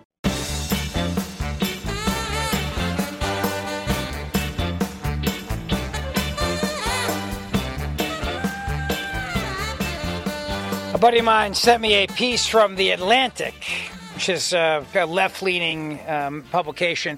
And in it, the piece is entitled, This is How Joe Biden Loses. And it's entirely about what's going on right now with the rioting that's happening in Wisconsin. And it's all about the fact that Joe Biden has not actually addressed it and really can't address it. And his, uh, his, his comments on it this week were lost. They were completely lost in it. And he, and he blended the two issues, which is the shooting of Jacob Blake, and then he also added in the unnecessary protesting and the unnecessary violence. So it, it, they're they're two separate things, right? They're entirely two separate things. You can protest that shooting. That's not the same as the rioting, looting, and destruction of a community. They're entirely separate. What Joe Biden needs to do, the author's point is, and he wants him to win, is he needs to do an address just focused on stopping the rioting. Just enough already forget the reasons that justify protest because they don't justify rioting. And see, and this is the problem that he has, is that in his mind, in the in, in the operatives' minds of the Democrats, deep down inside, they think a lot of this behavior is justified. They'll look at George Floyd, they'll look at Jacob Blake, and they'll think that deep down inside, these protesters are actually, or excuse me, the rioters, rioters are actually justified in what they're doing. They can't separate that. It's what they believe. It's how they feel. It's inside them. So the reason why they don't have a national address to say enough with this rioting is because inevitably they start it with trying to understand why the people are doing it, but it's false. They're not actually doing that because they, they, they, they are uh, sad for what happened to Jacob Blake or sad for what happened to George Floyd. They're doing it because it's an opportunity to cause destruction. That's the difference. I'm not talking about protesters here. I'm not talking about people that are protesting what happened. I'm talking about people that are rioting and use this as an excuse to riot. And if Joe Biden goes out there and says with his mealy mouth way, like he did the other night, well, I understand how you're feeling, but you can't do this. It's justifying why the rioting is occurring, and there's no justification for it. Period. So what he needs to do is just entirely come out and just do it. The, the, author's point is just do a separate address coming out and saying these riots are wrong. They must stop period. Because otherwise, Donald Trump's going to win. Because otherwise, people are looking at this and they're seeing this as chaos, and they think that Joe Biden tacitly supports it, Democrats tacitly support it, and, and Trump's going to win uh, reelection. The reason why I'm telling you Joe Biden can't do that is because he would anger so many people on the left to actually think the protesters and the rioters are the same. There are so many people on the left who think they're one and the same and that the people that are committing the rioting and the looting, they are as justified as somebody doing a peaceful protest. And so if Joe Biden comes out and condemns the rioting, he's also condemning the protesting, and uh, that's going to make them very, very angry. This is the political pickle he's in right now. And he knows that if a lot of those people get angry at him and stay home, he's got a real problem in November. He needs them to turn out.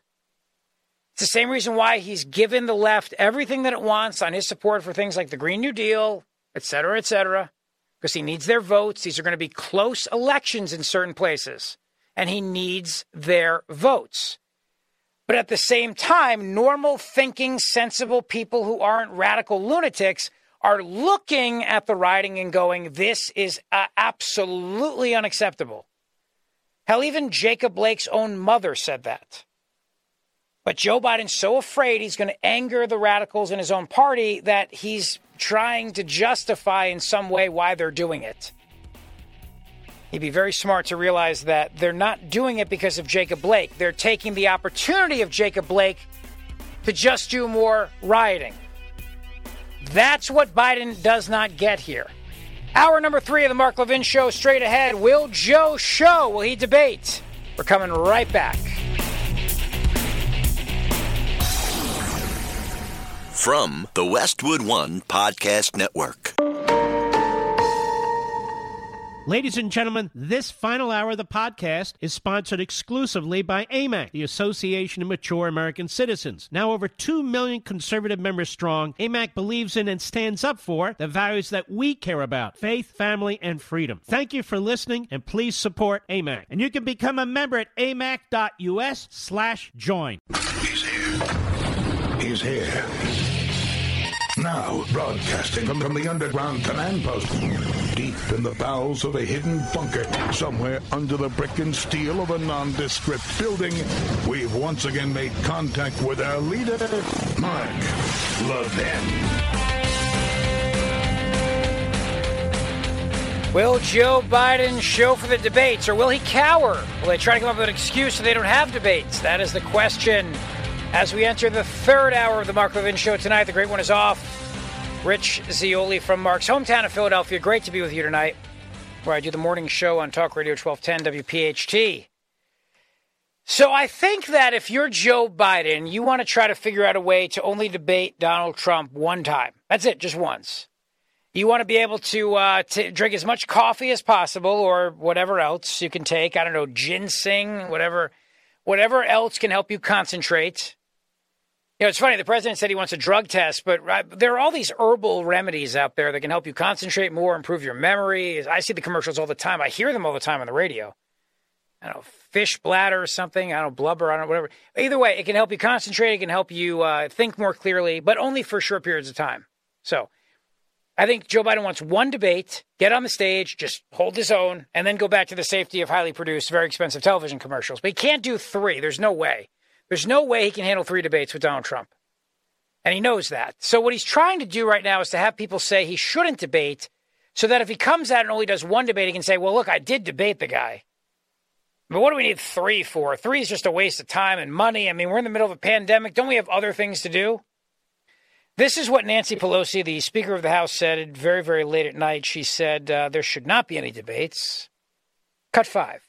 Since you asked about that, I myself just don't tell anybody I told you this, especially don't tell Joe Biden. So funny. I don't think that there should be any debates. I do not think that the President of the United States has comported himself in a way that anybody should, and that has any association with truth, evidence, data, and facts.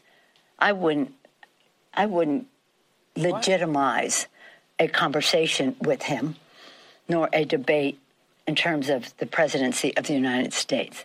Now, I know that the Biden campaign thinks in a different way about this, but I just, I thought what he did in the uh, 2016 was disgraceful, stalking Hillary Clinton like that. I was disappointed that the press didn't say, "Go back to your station. You're not here. You don't own this stage. You are. You have your own podium. She has hers." So I, I think that he'll probably act in a way that is beneath the dignity of the presidency. He does that every day. Uh, but I think he will also belittle what the debates are supposed to be about. And they're not to be about uh, skullduggery on the part of somebody who has no um, respect for the office he holds, uh, much less the democratic process. Why else would he try to undermine the elections in the manner in which he is doing? So, if Joe Biden asked you what I thought about it, I don't think that he should dignify that conversation with Donald Trump. You could have you ask them any questions, both of them. Just take their own stage for any number of deba- uh, conversations about any subjects. Hold them accountable. What are they proposing? What is their vision? What is their knowledge? How are we going to get it done? How do they connect with the American people? Let that be a conversation with the American people, not a an exercise in skullduggery. Thank you all very much. Well, we don't want any skullduggery, that's for sure. We can't have more skullduggery. Let me ask you an honest question. Do you buy any of that, by the way? Any of that BS rambling from her? It's very hardly hardly coherent, but do you buy any of that? See, I don't. If you're really dealing with somebody who's beneath the dignity of the office and can't comport himself to be presidential and all this, uh, wouldn't you want to showcase that? Wouldn't you want that on stage and contrast that by showing what a dignified statesman Joe Biden really is, if you think he is? Yeah, see, I'm calling BS on what Pelosi said here because if you really think that Donald Trump is going to get on that stage and embarrass himself and embarrass our country and show that he's not presidential, act like a big buffoon, you would want to be on that stage next to him and turn to the American people and go, You see what I mean? Look at me, I'm presidential. Not this guy. This guy's a joke. In fact, if it were me and I had that mindset, I would want to debate him every single night on a new issue so that every night I can say to the American people, would you look at this buffoon? This is the president. I'm going to act like John F. Kennedy for the next three hours, so join me. But you see, Joe Biden does not have it in him, right? Now, Pelosi's using an excuse. They, they, they know who Trump is because then she goes on to say, well, he should just uh, speak without, you know, you should challenge him just one on one person at a time. You notice that? But wait a minute. If you don't think Donald Trump is presidential, why would you even want the press to ask him questions? What she's saying here is, I'm terrified about Joe Biden being on the stage with Donald Trump. That's it. And now we got to f- try to find an excuse to figure out a reason why we could not have these debates. And the only thing I can come up with is, ah, he left his station. So therefore, uh, since he didn't go back to his station, uh, we shouldn't have debates. Ah, his station? What the hell is she even talking about here? No, she's uh, she knows that Joe Biden's going to blow it. Trump's going to beat him up on policy, and Joe Biden's going to wind up getting angry. I remember it was one debate, I guess it was back in February or something like this, and one of the Democrats started to talk about, I think it was drug courts, and Biden, like a crazy man, starts yelling, "I did that, me, I did that," interrupting everybody, and they, all the other candidates on the stage were like, "Would you keep the crazy old retired guy quiet?" I said it's like the analogy is like the guy who shows up at the office, he's not there anymore. He's he, he's he got a package, he left, but he keeps showing up and he takes credit for everything. You like that copier? I got that copier. I did that. That was me. I got that copier. All you young sales kids can thank me for having the color coding. That was me. That's like Biden.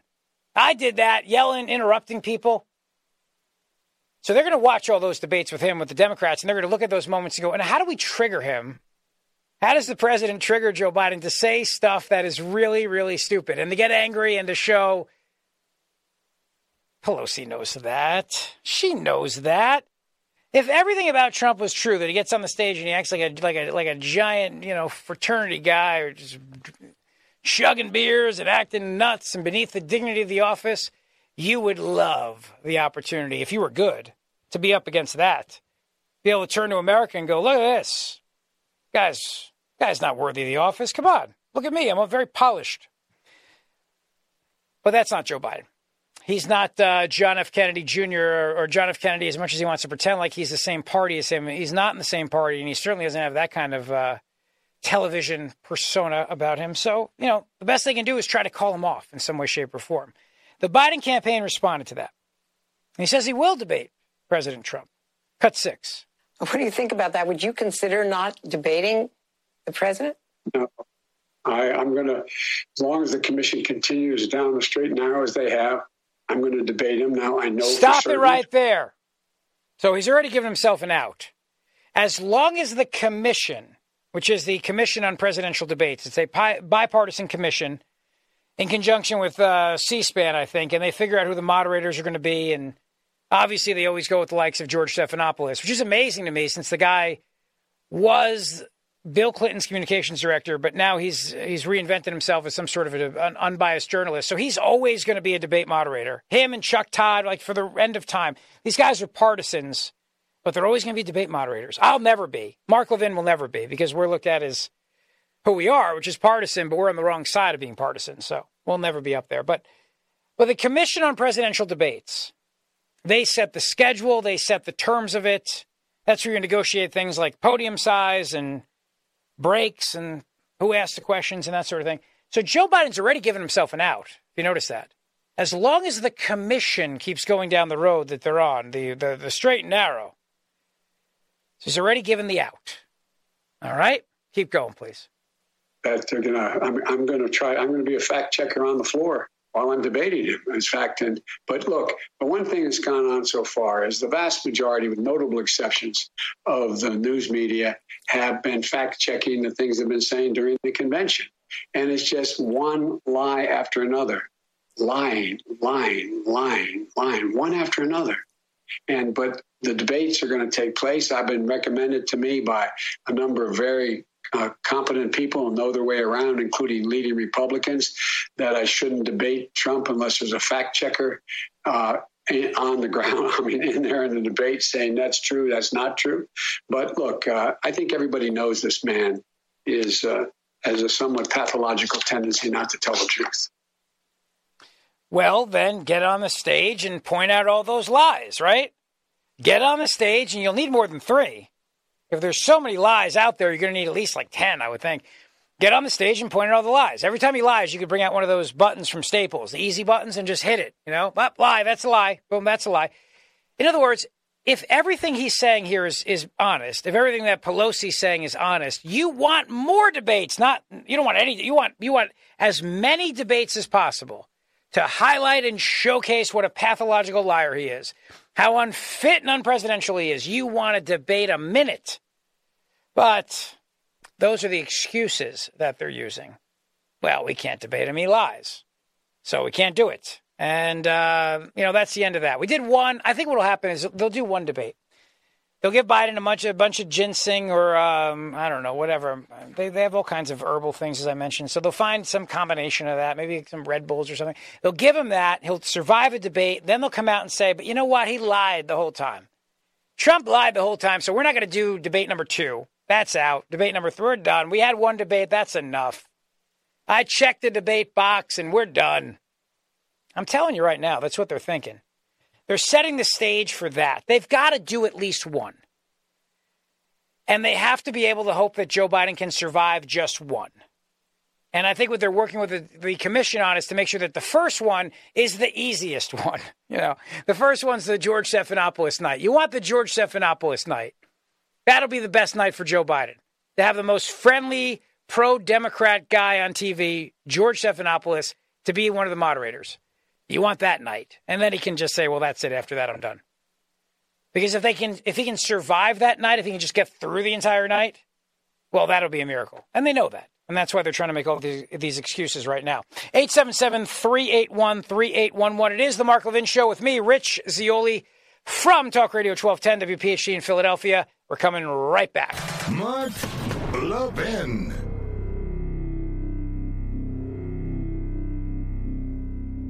AMAC, the Association of Mature American Citizens, is one of the fastest growing organizations in America, now over 2 million conservative members strong, and I'm one of them. AMAC believes in and stands up for the values that we constitutional conservatives care about. More than talk, AMAC fights. A full time presence in Washington, AMAC pushes back against reckless spending, disasters like Medicare for All, and the expanding reach of the federal government. And beyond advocacy, joining AMAC gives you access to a wealth of benefits and discounts, including special member only rates on car insurance, travel discounts, cell phone plans, and a hell of a lot more. And if that's not enough, you'll get AMAC's bi monthly magazine, full of insightful articles on issues that matter to most of us, we conservatives. As I said, I'm an AMAC member, and you should be too. Join today at amac.us. That's A-M-A-C.us.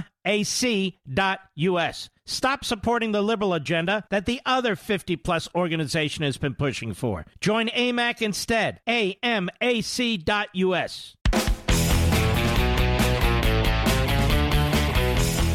All right, let us go here on the Mark Levin Show to Vinny in Fort Collins, Colorado. Vinny, what'd you think of the RNC? How you doing?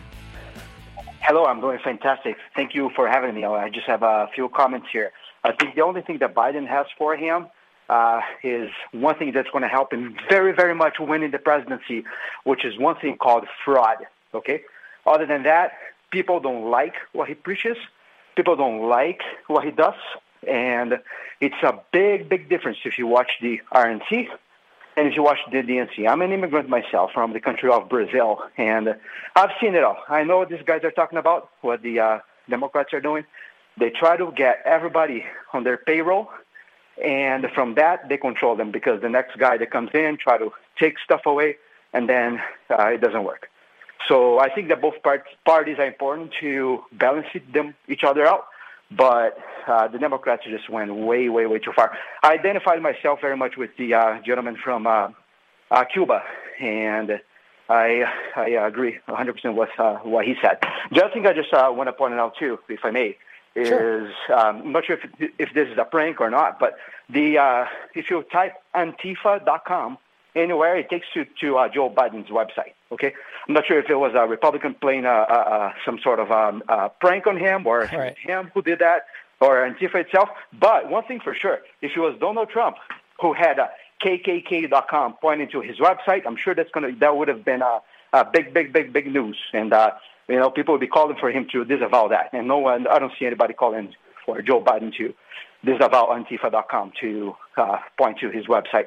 And lastly, if I may, try to uh, get my uh, points here real quick. Um, one point I, have been trying to uh, spread out there is uh, we have three co-equal branch of, branches of government, right? Mm-hmm. So Congress yeah. charged Donald Trump with obstruction of Congress. Okay, so could Donald Trump charge Congress with obstruction of presidency? Isn't it? Uh, don't, don't, we have equal rights on all all branches? Uh, no, it doesn't work like that. Unfortunately, Congress has the uh, the power of uh, of impeachment of the president. The president can't impeach Congress, but uh, he could dismiss him, which could be fun to watch. But uh, no, they police their own there. Vinny, thank you for the call, my friend. I appreciate it. God bless, and thanks for very positive phone call right there as an immigrant to the United States of America. Let's see here. Uh, Nancy's in Napa, California. Also a great uh, wine presence there in Napa. Hi, Nancy. Hi, how are you? I'm not the Nancy from Napa that you might be afraid of. I'm a different Nancy.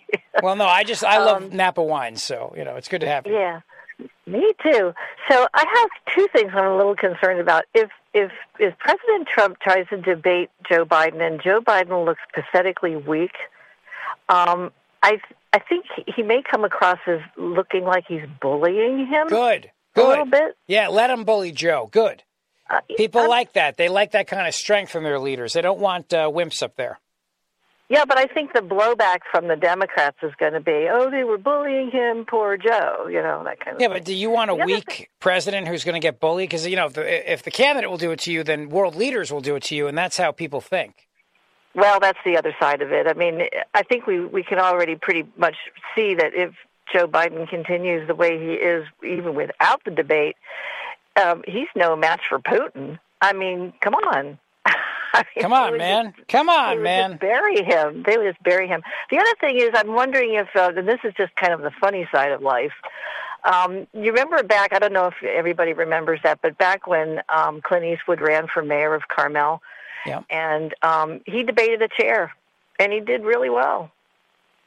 I mean, yeah, look, if, if, Trump is very smart, if if Joe Biden doesn't show up, Donald Trump's going to own that time, and he's going to have that time to himself, and uh, whether it's debating a cardboard cutout of Joe Biden or it's debating a, a highlight reel of Biden's gaffes, he's going to do that, and they know that. And uh, Nancy, they're, they're, they they have to be aware of that. The Biden campaign. I hope so. Well, I hope they're not really because they just continue to make themselves look foolish. Oh, very good point. Thank you for the call to the Mark Levin Show. Have a great night, Nancy. Thank you for that. What do you think? Do you think Biden will actually debate? What do you think of my theory that he'll debate once and that'll be the end of it? 877 381 3811. It's me, Rich Zeoli, for the great one, Mark Levin, here on The Mark Levin Show. I want to take your thoughts on this. Something else to think about, too. The first debate is one month from today. Who will the moderators be? And can Trump get any moderators who will be fair to him? That's another question. We're coming right back. Don't go away.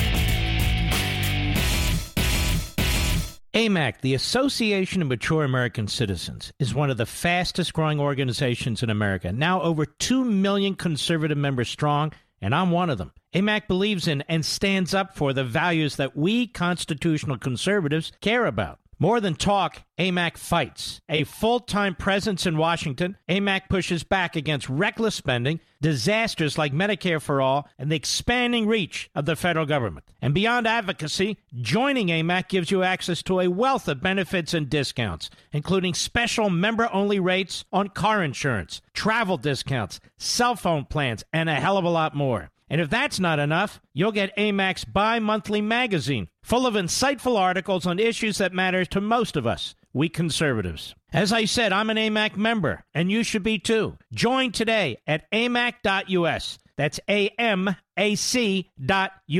Stop supporting the liberal agenda that the other 50 plus organization has been pushing for. Join AMAC instead. A-M-A-C.us.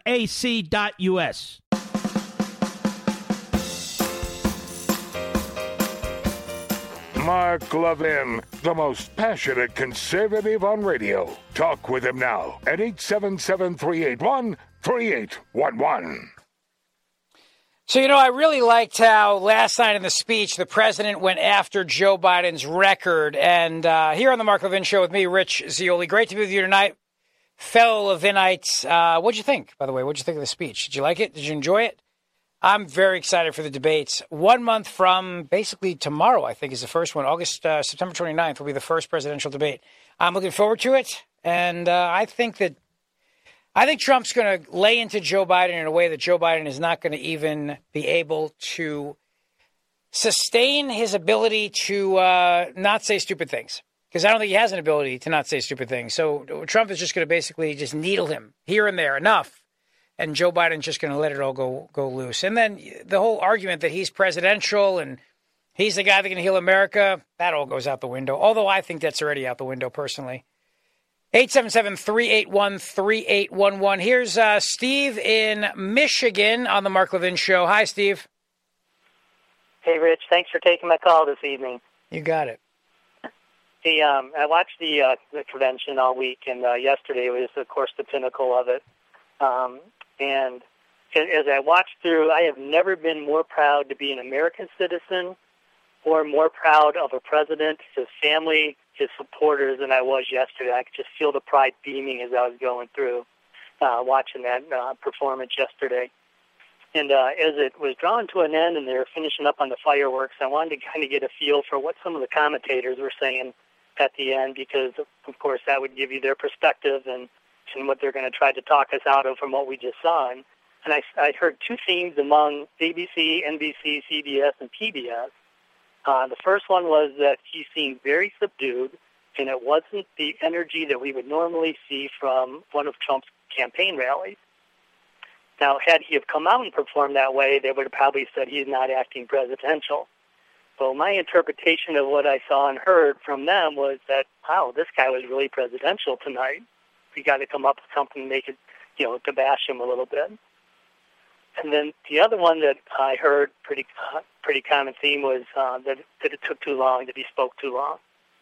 And I'm thinking, you know, for many people inside um, the United States of America, they have not heard many of those accomplishments that Trump made while he was making them, because the press would subdue them and talk about bad things.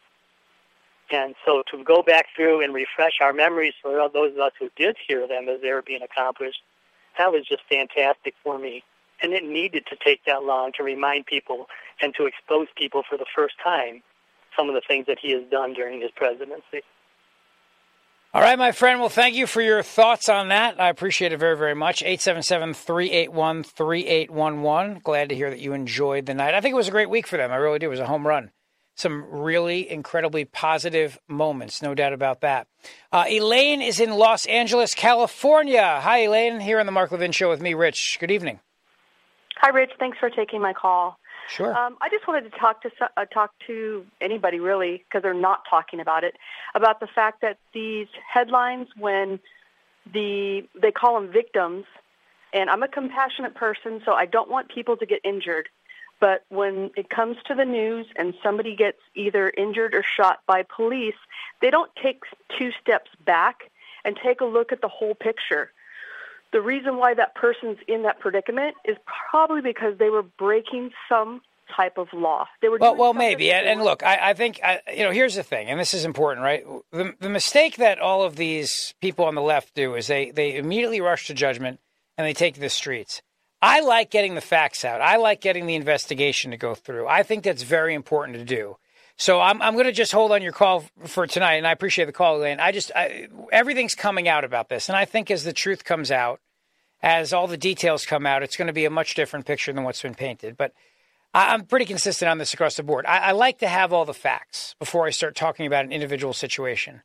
One of the biggest complaints that I have, and I'm not, I'm not being critical of Elaine. I'm just saying that just for me to engage in the conversation about what took place there with uh, Jacob Blake in, uh, in in Wisconsin, I, I like to have all the facts at my disposal. I think it's good and healthy to take a breath, get the information, figure it out. Tim Scott was making a similar point on this the other night. You know, he was talking about how if you want justice, his point to people that were out there peacefully protesting. If you want justice, wait till all the facts come out. Figure out what took place. Don't rush to judgment. Don't make assumptions. There'll be a process, there'll be an investigation. Everything comes to light eventually.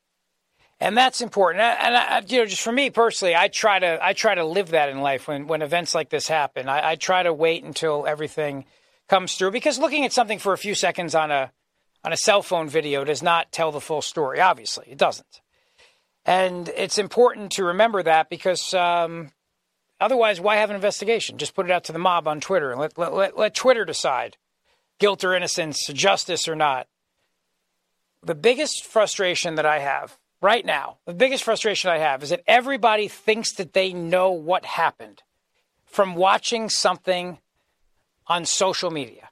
Everybody's an expert on social media. You realize that? Everybody's an expert. We have investigators. We have a prosecutor. We have a district attorney. We've got internal affairs. We've got other agencies that will look into this. The FBI will look into this. The, the, the civil rights, the Department of Justice Civil Rights Division will look into this. There to be so many people looking into this, and the facts will come out, as the facts always do. And that's important to remember. So uh, I look forward to having that conversation when all the facts do come out, because I think it's important to have. And one of the, I don't know, I mean, I guess we live in just a time and age where everybody figures you, you get uh, you get credit for having a go from the gut kind of a impulsive answer to what took place by going, well, based on what I saw, this is what I think. All right, well, let them investigate it. Let them figure it out. You know, Mark Levin will tell you from being a, a, a former chief of staff to an attorney general, there's very smart people who are going to look at the entire evidence, talk to people, look at all angles of the video, figure out what was happening, figure out the weapon, the circumstances. Interviews have to happen. It's very important that justice should be, in my opinion, slow in these matters. Should have a process by where things are deliberately slow so that you don't have emotions and impulses ruling the day. Because if you were in a situation where you were accused of something, either as a police officer or as a civilian, you'd want to make sure that justice had a very, very sober mind and was taking its time to figure out the truth of what happened in that moment. 877 381 3811. One of my favorite lines from President Trump last night in his speech was when he went after Biden's record, he said it's a shameful roll call.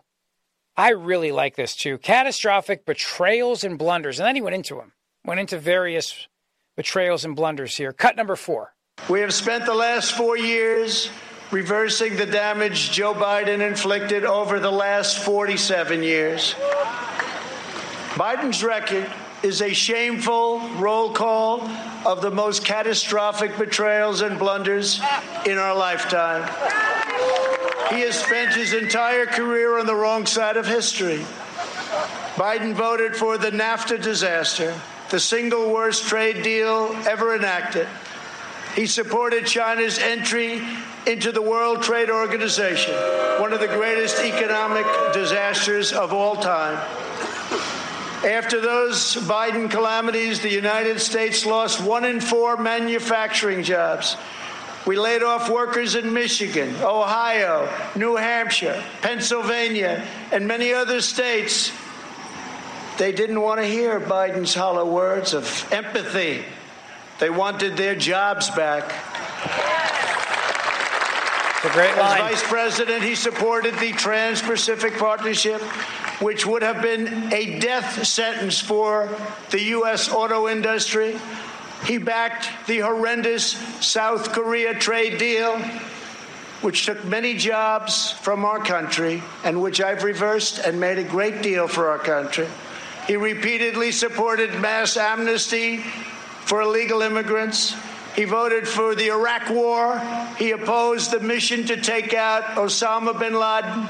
He opposed killing Soleimani. He oversaw the rise of ISIS and cheered the rise of China as a positive development for America and the world. Some positive development. Oh, that that whole section of the speech was just a home run, in my opinion. Really, a plus stuff. All those states the president mentioned too. You notice how he mentioned the swing states? Pennsylvania, Ohio, Michigan, Wisconsin. He, he, he mentioned those states. Pennsylvania, where of course I'm broadcasting from tonight. The entire idea that Joe Biden's going to be able to come into Pennsylvania or Ohio or Michigan or Wisconsin after embracing the Green New Deal and convince workers, hey, listen, yeah, I'm going to take your job. You're going to be laying broadband cable. Don't sweat it, man. It's all good. Not going to work. It's not going to work. I said a year and a half ago, and I'll be proven right on election day, I think. I said that Joe Biden cannot win Pennsylvania because in order for him to become the nominee, he has to embrace the far left policies of the radicals in the party. And once he does that, his goose is cooked when it comes to trying to run as a moderate in the general election. Because there's so many people in these various industries, like fracking, for example, who don't want to lose their jobs. 877 381 3811 here on the Mark Levin Show. Let's go to Sean. He's in Columbia, Maryland. Hello, Sean. Hey, man, thanks for taking my call. And you know, this is a great show. Uh, Biden has no choice. He's going to have to debate him, and I'm I'm with you on just the one because he'll get destroyed during the first debate, and they won't be able to roll him out anymore. Right. But if he if he, decides that he's not going to debate, or if they find some way of excusing him out, the, the American people are not stupid. They're going to see what's going on. And uh, it, it, it, he's going to have to come in. Do you remember when Biden said that he wanted to take Trump behind the schoolyard and and and settle like a man back in the day? Well, just I stand do. up- Yep. Yeah, just stand up and debate. That's all you got to do. Tell us that you can, you know, stay focused for an hour, and then we'll, you know, we'll go from there. But anyway, great show, man. Thanks for taking my call. Hey, Sean, you got it. Thank you for calling the Mark Levin Show. Appreciate it very much. Jimmy's in Brooklyn, New York. Jimmy, how are you, sir? Yeah, I I didn't. I'm doing well. I didn't miss a minute of the Republican convention, man. Everything was like a perfectly oiled, well-running machine.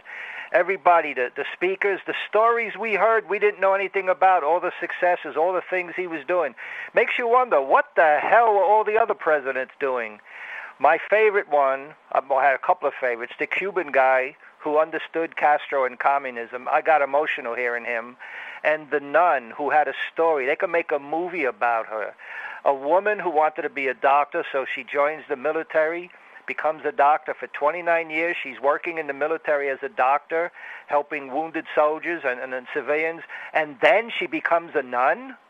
And her line about Jesus dying on the cross because he wasn't politically correct, and she she said she supports life and she supports eternal life. I would love to hug her with a distance, you know, no body contact. I'd love to hug her as a human to another human. I thought she was fantastic. And the people from New York, the Hispanic women, I think she was like a tenants organization or something, working in New York City housing, praising Trump administration for trying to clear up the mess that are New York City's public housing. I was amazed at all of this compared to the Democrat convention where it was all hate. You know, the danger to America is not white supremacy, it's Marxist supremacy. So we are now in a battle, and it's like it's like God put Trump right here to save us from the mess that we're in, and he's doing a, a tremendous job, better than I ever imagined. Uh, Jimmy, thank you. I appreciate the uh, review of the convention tonight. Thank you very much for that here on the Mark Levin Show. 877 381 3811. Rick is in Freehold, New Jersey. Good evening, Rick. Hello, good evening. Uh, you're doing a great job filling in, and I'm also a fan of your morning show. Oh, thank you, Um, sir. Appreciate that.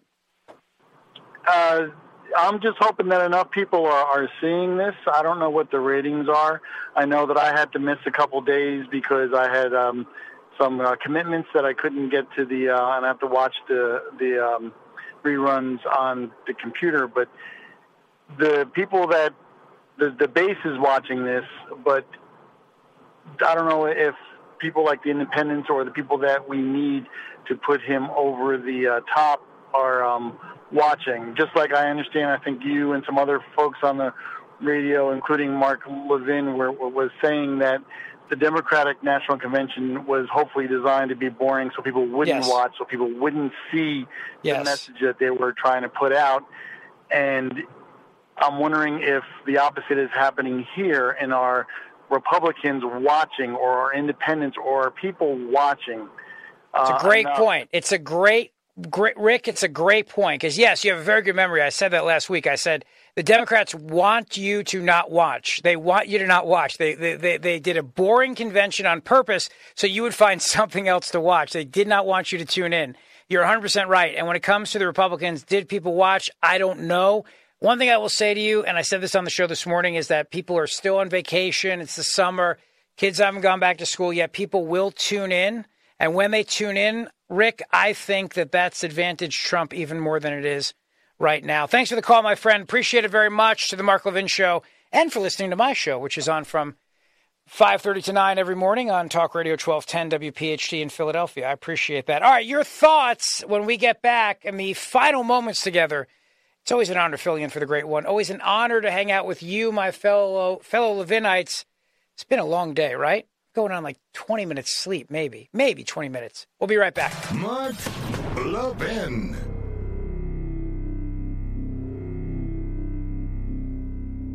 AMAC, the Association of Mature American Citizens, is one of the fastest growing organizations in America. Now over 2 million conservative members strong, and I'm one of them. AMAC believes in and stands up for the values that we constitutional conservatives care about. More than talk, AMAC fights. A full time presence in Washington, AMAC pushes back against reckless spending, disasters like Medicare for All, and the expanding reach of the federal government. And beyond advocacy, joining AMAC gives you access to a wealth of benefits and discounts, including special member only rates on car insurance, travel discounts, cell phone plans, and a hell of a lot more. And if that's not enough, you'll get AMAC's bi monthly magazine, full of insightful articles on issues that matter to most of us, we conservatives. As I said, I'm an AMAC member, and you should be too. Join today at amac.us. That's A-M-A-C dot U-S. Stop supporting the liberal agenda that the other 50 plus organization has been pushing for. Join AMAC instead. A-M-A-C dot U-S.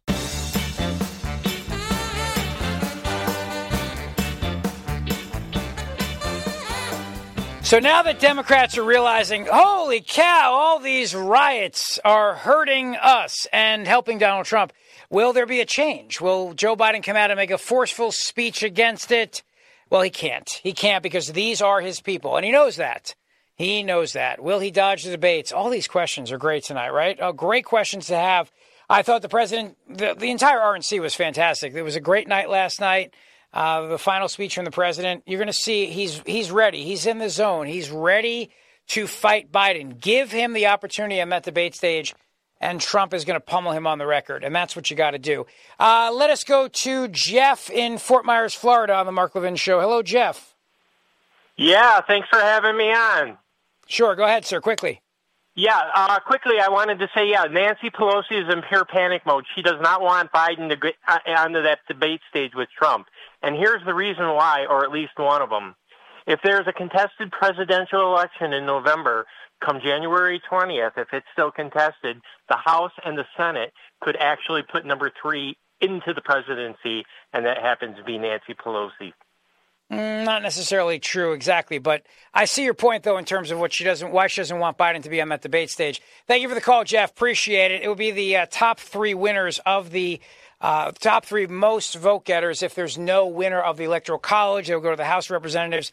Each state will get one vote, and they have to choose of the top three who are on the ballot this year. And then, uh, you know, I think, again, it's advantage Trump if you look at the states. Hey, listen, thank you for hanging out with me tonight. It's always an honor to fill in for Mark, always an honor to be with you, my fellow Levinites. I'll be back Monday morning, 5.30 to 9 on Talk Radio 1210 WPHT. And the great one, Mark Levin will be back Monday night. It's me, Rich Zeoli, saying thank you. Have a great weekend. God bless. We'll see you soon. From the Westwood One Podcast Network.